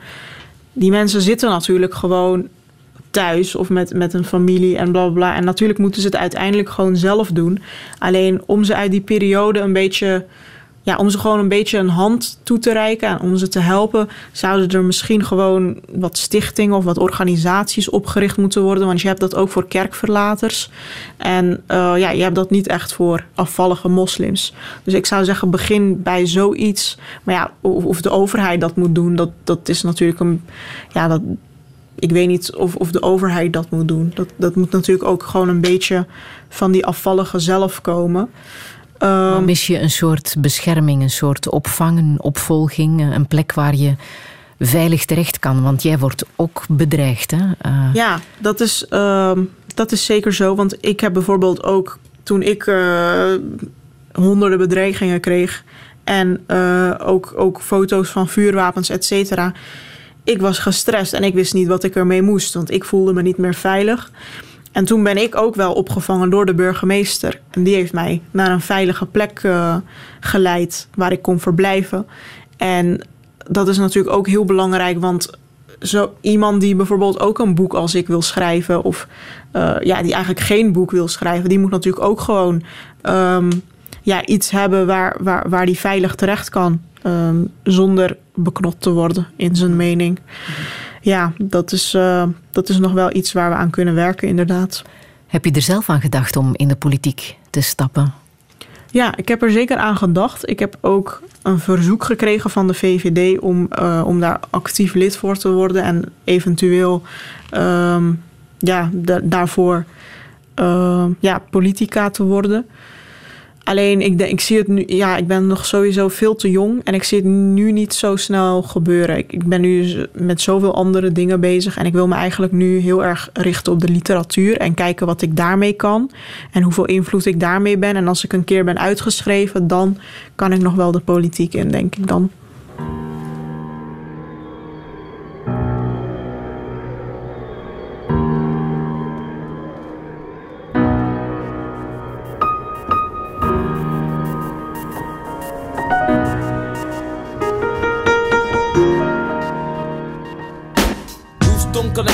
Mijn pen doet het woord. Hoe blind kan ik zijn of vat ik oogkleppen op? Ik ben een stotteraar, maar één met de beats. Waar woorden eindigen, begint mijn muziek. Denk mij te kennen en creëer een afstand. Tussen dat wat ik koester en afdank. Fuck mensen, ben liever Remy. Ik identificeer me meer met dieren en baby's. 20 jaar, maakt verschil is gemaakt. Is het raar dat ik vaak verminder als het minder gaat? Te veel lucht in de ballonnen naar het stuk. Ik weiger rond te bezwijken onder druk. Kijk, de wolken zijn de golven van de zee. Dus ik moet zwemmen om te zorgen dat ik leef. Ik kan hier niet aan, heer. Mijn hele leven was ik minder. Laat mij niet verdrinken in het meer.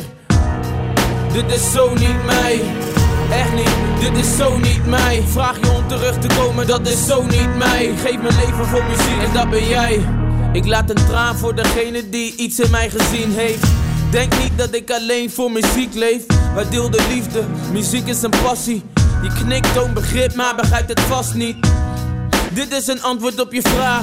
Nee, jij bent veel meer waard dan een tweede plaats. Nummer 1, muziek is liefde en liefde ben jij. Zonder jou voelde ik geen muziek en zou ik niet zijn.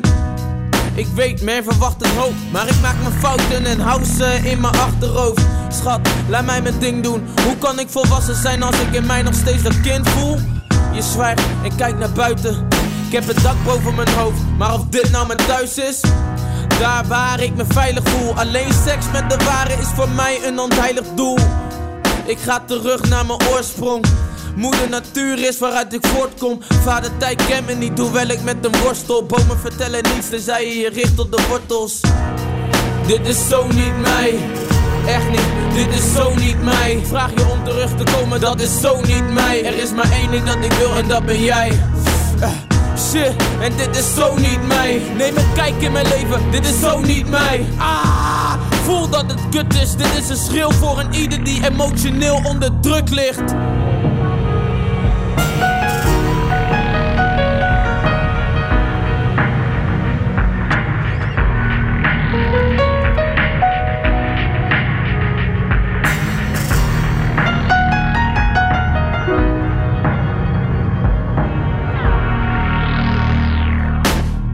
Dit is mijn tweestrijd, één, die, één, clan, fuck, één familie, één, samen is wat ik ben, één, is een levensgenieter, één, ingetogen, één, zijds heb ik scheid, maar anderzijds ben ik gelovig, één, fuck, één, ik ben meerdere personen en niet één, voor ons weerhoudt me en van mezelf te doden, ik hou mijn adem in, nog 10 seconden, het water omhelst mij. Liefdevol en het wordt donker. Typhoon met Zo niet mij. Lale Gul. Ik kan mij voorstellen dat deze tekst jou op het lijf geschreven is. Ja, vooral het refrein inderdaad. Van dat je die benauwenis voelt van ik hoor hier niet, ik ben dit niet. Ehm, het meest recente voorbeeld is dat eh, mijn oma, waar ik dus best wel een eh, innige band mee had, die eh, overleed aan kanker. En dan moet je dan dus islamitisch gezien ga je dan dagenlang eh, eigenlijk met alle mensen een groep vormen om de doden heen en dan ga je eh, Koran reciteren en zo voor diegene zodat diegene makkelijker in het paradijs komt. En dan zat ik daar met een hoofddoek en een Koran in mijn hand en te reciteren voor mijn oma terwijl ik niet eens meer geloof. En dat, toen voelde ik me eigenlijk een beetje ook gewoon heel nep. Ik dacht, wat doe ik hier? Ik geloof hier helemaal niet in. En, ja, en dat gevoel heb ik gewoon zo vaak gehad. Dat ik gewoon maar wat deed om maar mensen om me heen eh, tevreden te stellen. Terwijl ik aan alles in mijn lijf voelde van... Nou, ik ga liever wat anders doen. Jouw oma was jouw maatje, hè? Ja, Ja. ja. Waarom precies? Kan je dat zeggen? Ja, mijn oma was eigenlijk eh, op een hele gekke manier. Want dat verwacht je niet echt van een oma. Zij was ook echt de enige daarin. Want ik ken niet echt andere oma's die zo zijn. Maar zij was helemaal niet zo met de religie bezig. En zij had eigenlijk zoiets van ja. Als mijn moeder dan zei van ja, waarom bid je niet? Of eh, waarom eh, ga je niet mee naar de moskee en zo? Dan had zij altijd zo... Ja, ze had altijd wel een smoesje klaar en een excuus voorhanden. Van ja, ik eh, voel me niet goed en zo. En als ik haar dan vroeg van ja, lieg je op dit moment? Of ben je eerlijk? Dan zei ze ook grijnzend van ja, nee, ik zit daar gewoon helemaal niet op te wachten en zo. En dat had deels ermee te maken dat zij heel veel ellende had gekend in het leven. Waardoor ze eigenlijk heel cynisch was geworden. Dus het was niet per se dat ze, dat ze zelf eh, op een intellectuele manier zich daarvan had bevrijd. Maar het was gewoon puur omdat ze het geloof in God was verloren. Omdat ze dacht, nou, als er echt een God was, dan had ik wel een wat mooier, makkelijker leven gehad. Wat voor Eh, ellende had zij dan meegemaakt? Ja, zij had te maken met een, een man die haar eh, echt eh, jarenlang huiselijk ja, ja, heeft mishandeld in huis. Maar ook een van haar kinderen gehandicapt heeft gemaakt. Die altijd dronken was. Die al, al hun geld verkwiste aan gokken. En die op een gegeven moment ook is getrouwd met een eh, tweede vrouw. Die niet voor zijn kinderen zorgde, nooit thuis was. En ehm, ja, zelfs, eh, zelfs een kind van hun heeft gekild omdat die te veel huilde. Dus het was eigenlijk gewoon een psychopaat in, in, in puurste vorm. En dat is dus mijn opa.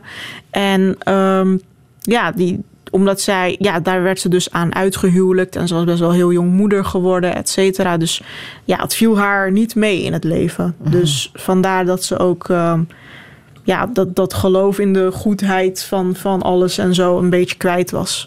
Was het jouw redding dat je op een bepaald moment bij haar kon gaan inwonen? Ja, zeker. Ja, op een gegeven moment kon ik inderdaad bij haar inwonen, omdat ze heel dicht bij ons woonde en omdat wij een heel kleine woning hadden voor ons allen. En zij woonde alleen, dus dat was heel handig voor mij. En dan besefte ik toch, nou, ook al was het heel dicht bij elkaar, want onze voordeuren waren letterlijk naast elkaar met die van mijn ouders.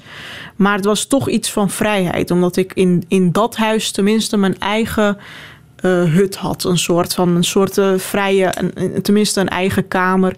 En kon bellen met wie ik wilde en aan kon doen wat ik wilde. En als ik maar eh, heel snel thuis was zonder dat iemand me betrapte, kon ik snel mijn kleding wisselen, et cetera. Ehm, En daar zei zij niks van. Nee, zij vond het allemaal eh, goed. Ja. Ja. Waarin geloof jij nu nog? Ehm, ja, eigenlijk eh, ja, heel saai, maar ik ben gewoon atheïst. ja, dat is bijna een heel saai antwoord. Maar ik zou zeggen, ja, kijk, als ik ergens. Ik, wil best, ik ben best bereid om ergens in te geloven. Alleen dan moet ik wel. eh, ik ben natuurlijk wel een academicus, dus ik benader alles heel wetenschappelijk en zo. Dus als het iets van tegenstrijd heeft, of iets wat niet klopt, of iets wat ik niet kan begrijpen, dan houdt het al snel op voor mij. En dat is misschien de reden dat ik nog niet echt een religie heb gevonden waarvan ik zeg: oh, dit is echt volstrekt logisch.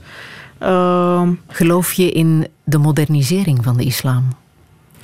Ehm, ik denk dat, dat dat zeker mogelijk is. Omdat je, kijk, eh, in het christendom is het ook nog niet zo heel lang geleden dat, dat ze elkaar eh, de hersens eh, insloegen om kleine verschillen tussen protestanten en katholieken, et cetera. Dat is nog allemaal niet zo lang geleden.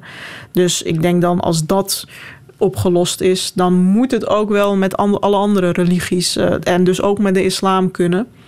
Ik Want denk alleen. Heb jij vrienden of, of leeftijdsgenoten die eh, gelovig zijn en niet zo strikt de regels volgen? Ja, zeker. Dat is nu eh, helemaal hot and happening. Dat je bijvoorbeeld feminist bent en moslima met hoofddoek. Eh, of dat je bijvoorbeeld zelfs... eh, je hebt zelfs veganistische moslims die dan bijvoorbeeld niet aan offerfeest meedoen. En dus je hebt allerlei combinaties en eigen invullingen, et cetera. Maar het zijn wel hele marginale groepen. En het zijn meer in Europese context zie je ze meestal. Maar als je kijkt naar het Midden-Oosten, daar zijn ze heel klein. En eh, je, je, je hebt zelfs eh, protesten en zo in Engeland en zo gehad. Dat ze met een regenboogvlag en zo waren. Terwijl, het, terwijl ze ook hoofddoeken droegen en zo. En je hebt zelfs gothic moslims en zo. Dus je hebt echt alle kleuren, geuren, soorten en maten. Alleen is dat wel altijd in Europa en de Verenigde Staten, merk ik. En ik denk, ja, wanneer komt dat eens een keer in het Midden-Oosten? En wanneer wordt dat dus ook een dominante groep? Twee, drie, vier.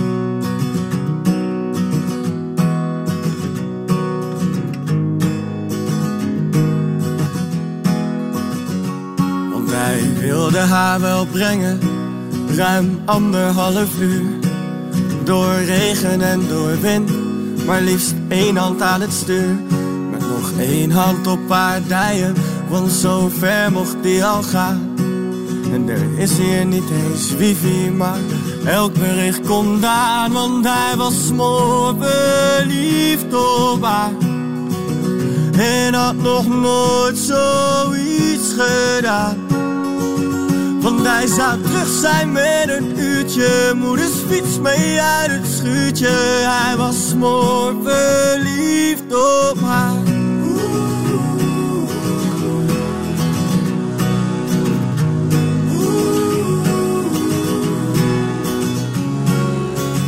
Tweede klas, HAVO, VWO, mijn tenen door het huis naar de kamer. Midden in de nacht, want misschien werd het me dood. En onze allergrootste angst was de vader. Handjes boven de lakens, konden nachtenlang praten. Voor het eerst liet een meisje mij volledig in mijn waarde hechten. Kon niet naïver en het kon niet puberaler. Ik zie hem fietsen over straat. Het voelt als teruggaan in de tijd.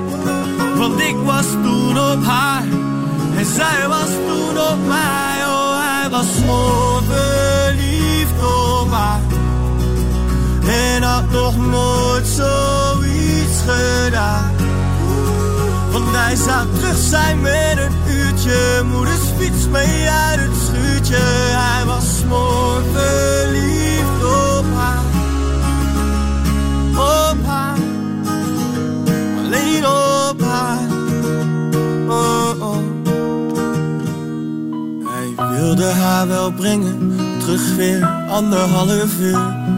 Maar nu helemaal alleen, met nog steeds één hand aan het stuur. Oh, hij was mooi verliefd op haar.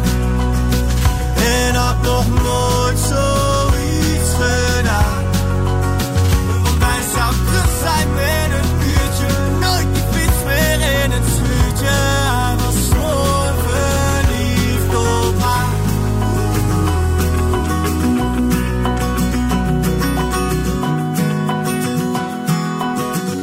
Snelle en smoorverliefd, Laligoul. Ik zie jouw hele mooie, mooie smile nu op dit moment. Ja, ik vind eh, liefde echt eh, een van de mooiste gevoelens die er bestaan in het leven. En omdat ik altijd die nadruk had, ook in de moskee, maar ook van mijn ouders, dat liefde eigenlijk totaal niet belangrijk was in het leven. En dat liefde iets was van films en series. En dat je daar niet te veel over moest. Iets wat eh, gecultiveerd werd in het Westen. En dat het om andere dingen ging, zoals eh, ja, brengt iemand wel brood op de plank? En is hij wel te vertrouwen? En is hij wel vroom? En liefde, ja, dat ging toch wel weet je, dat ging toch wel op een, op, op een dag weg. En geen één huwelijk, eh, eh, geen één eh, stevig huwelijk was echt gebaseerd op liefde. Dat ging echt over andere dingen. Ja, dat vond ik altijd zo stom om te horen eigenlijk. Omdat ik denk, ja, laat mij nou gewoon lekker verliefd worden. En vooral ook op wie ik wil. Dat was natuurlijk ook altijd een heikel punt. Want als het aan mijn ouders ligt, ja, dan moest ik... eerst iedereen wegfilteren en alleen de Turken. En ook binnen de Turken alleen de eh Soenitisch conservatieven. En ook daarin weer de Mili Gurish. En iemand die bidt en iemand die bla bla bla. Dus het, het werd ook dat, ook die keuze moest ik dan aansturen. Terwijl het mooie aan liefde is juist dat het spontaan is en dat het op iedereen kan zijn. Is dat nu het geval? Ja, dat is nu zeker het geval. Ik heb, eh, ik heb sinds kort een vriend. En eh, dat is dus voor het eerst in mijn leven dat ik in volledige vrijheid een relatie kan hebben. Dat is eigenlijk nooit zo geweest. Altijd stiekem eh, gedaan. En dus ook voor het eerst dat ik gewoon met iemand eh, kan slapen. Met iemand buiten gezien kan worden. Met iemand op vakantie kan gaan. Ehm, en ja, ik vind het heel fijn. Ja, maar ik, dat kan omdat je hebt gebroken met je familie. Ja, dat kan alleen daarom. Ja. Heb je spijt dat je je vorige relatie hebt ehm, stopgezet, net omwille van het feit dat het niet rijmde met, met jouw gezin? Nou, op dat moment eh, ben ik er wel echt kapot aan gegaan, inderdaad. Maar de dingen zijn gegaan zoals ze, zoals ze zijn gegaan. En nu achteraf, omdat ik nu juist weer op iemand anders verliefd ben, zit ik natuurlijk niet meer echt met die vorige relatie. Maar toen op dat moment had ik het er zeker heel moeilijk mee. En ik dacht echt van nou, ik word nooit meer verliefd en ik hoef het niet meer. En ja, toen eh, vond ik dat zeker heel moeilijk. Maar ja, dat is inmiddels eh, toch weer verleden tijd. En zo zie je maar, Ja. ja, alles eh, gaat zoals het gaat. In november word je 24, hè? Wat zou je echt nog willen in je leven? Ik zou het liefst hele mooie boeken schrijven eh, en daar steeds beter in worden. Ik wil het liefst heel gelukkig zijn met de vriend die ik nu heb en waar ik heel verliefd op ben. Ik hoop dat dat gewoon zo blijft. Ehm, ik hoop. Ehm, Gezin, kinderen? Denk je daar al aan? Oh jeetje, ja. Nee, ik, zou dat sowieso wel willen. Maar eh, ja, nog niet in de nabije toekomst. Want eh, wat ik van andere schrijvers eh, verneem is van ja, als je eenmaal een kind hebt, gaat het schrijven ophouden. Want dat, daar heb je bijna geen tijd meer voor dan. Dat, dat is dus wel een grote opoffering voor mij op dit moment. Waarover wil je nog schrijven? Ehm, over allerlei eh, dingen waar ik over nadenk en over filosofeer. En ehm, ja, mijn tweede boek gaat eigenlijk over het eh, concept van. ehm, ik probeer daten op een heel grappige manier te benaderen. Van ja, wat, wat doen we eigenlijk als we daten en waarom is dat altijd. eh, waarom benaderen mannen daarin anders dan vrouwen, et cetera. Ja, ik. Ik, eh, ik zie wel waar ik, waar ik me in interesseer. Ja. Heb je zelf gedate? Ja, ik heb heel veel gedate eigenlijk. Omdat het, ehm, ja, mijn relatie ging dus uit in dat, in dat eerste boek. En toen heb ik eigenlijk eh, twee jaar lang gedacht van... nou, ik kan dus geen relatie nemen. Want dan eh, moet ik verklaren waarom, ik, waarom diegene mijn ouders niet kan ontmoeten. Waarom, dan moet ik verklaren waarom ik niet met diegene kan samenwonen. Et cetera, et cetera. Dus ik moet een soort... ehm, ja, manier vinden waarop ik toch kan daten en toch me, bij mijn familie kan blijven wonen. En dus ging ik maar alle- eh, allemaal losvaste relaties aan eigenlijk. eh, waarbij ik al met een disclaimer kwam van ik ga niet voor een relatie, maar ik wil gewoon daten. En dat vonden de meeste mensen goed. En daar, eh, daar kijk ik ook gewoon goed op terug. En dat, daar heb ik ook heel veel van geleerd toen. En het waren ook intrigerende mensen. En daar, dat beschrijf ik dan ook in mijn tweede boek. Zou je willen dat het nog goed komt met je familie? Ehm, eigenlijk niet, want daar zit ik helemaal niet op te wachten. Want als het goed komt, dan zullen ze weer overal een mening over hebben. Maar Waar- dat ze aanvaarden hoe jij nu in het leven staat. Oh, zo bedoel je. Ehm, ja, tuurlijk. Ja, wie wil dat niet? Je familie, dat is gewoon alles wat je hebt. En die horen in het leven eigenlijk een soort je safe house te zijn. Of onvoorwaardelijk er voor je te zijn. Ik bedoel, als je een kind krijgt of zo, dan denk ik dat je de eerste persoon met wie je zoiets deelt is je moeder. Als je ziek bent, dan eh, gaan je ouders je bezoeken meestal. En ja, het is gewoon. ehm, en al- als zij bejaard zijn, dan gaan ze ervan uit dat hun kinderen eten voor ze langsbrengt en, en, en gezel, ja, gezelschap houdt. Dus dat is, eh, tuurlijk wil je dat. Wie niet, zou ik dan zeggen. Ja. Welke boodschap wil je hier nog meegeven? Aan mijn ouders of aan... eh, Aan iedereen die nu Mm. luistert. Ik zou zeggen, ja, heel cliché, maar kies voor jezelf. En eh, als je altijd maar andermans belang eh, in je hoofd houdt, van wat zal die er wel van niet vinden, wat zal die wel niet vinden en kan ik die, daar, eh, kan ik die daarmee kwetsen of ga ik die misschien pijn doen, dan is het ook heel moeilijk om ja, soms voor jezelf te kiezen. Maar uiteindelijk moet je daar eigenlijk geen schuldgevoelens aan over hebben, want jij, het is jouw recht om voor jezelf te kiezen. Ja. Ik heb nog Hosier. Take me to the church. Ja. Goed? Ja. Waarom precies? Eh, omdat het ook eh, natuurlijk over iemand eh, gaat die, eh, die eh, ja, de kerk heeft verlaten. En eh, die daar best wel negatief op terugkijkt. My lover's got humor. She's the giggle at a funeral. Knows everybody's disapproval. I should have worshipped her sooner. If the heavens ever did speak, she's the last true mouthpiece. Every Sunday's getting more bleak. A fresh poison each week. We were born sick, you heard them say it. My church offers no absolutes. She tells me worship in the bedroom. The only heaven I'll be sent to when I'm alone with you. I was born sick, but I love it. Command me to be well. Yeah. Amen.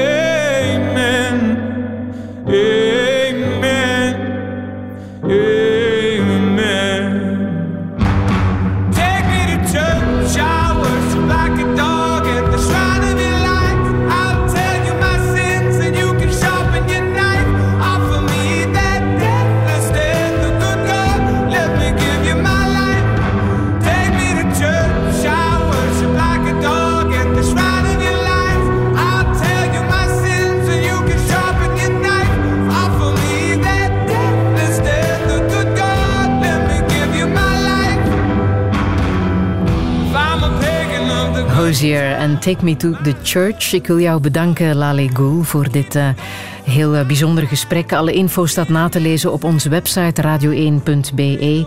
En volgende week komt journalist Serge Simonaar vertellen wat hem raakt in het leven.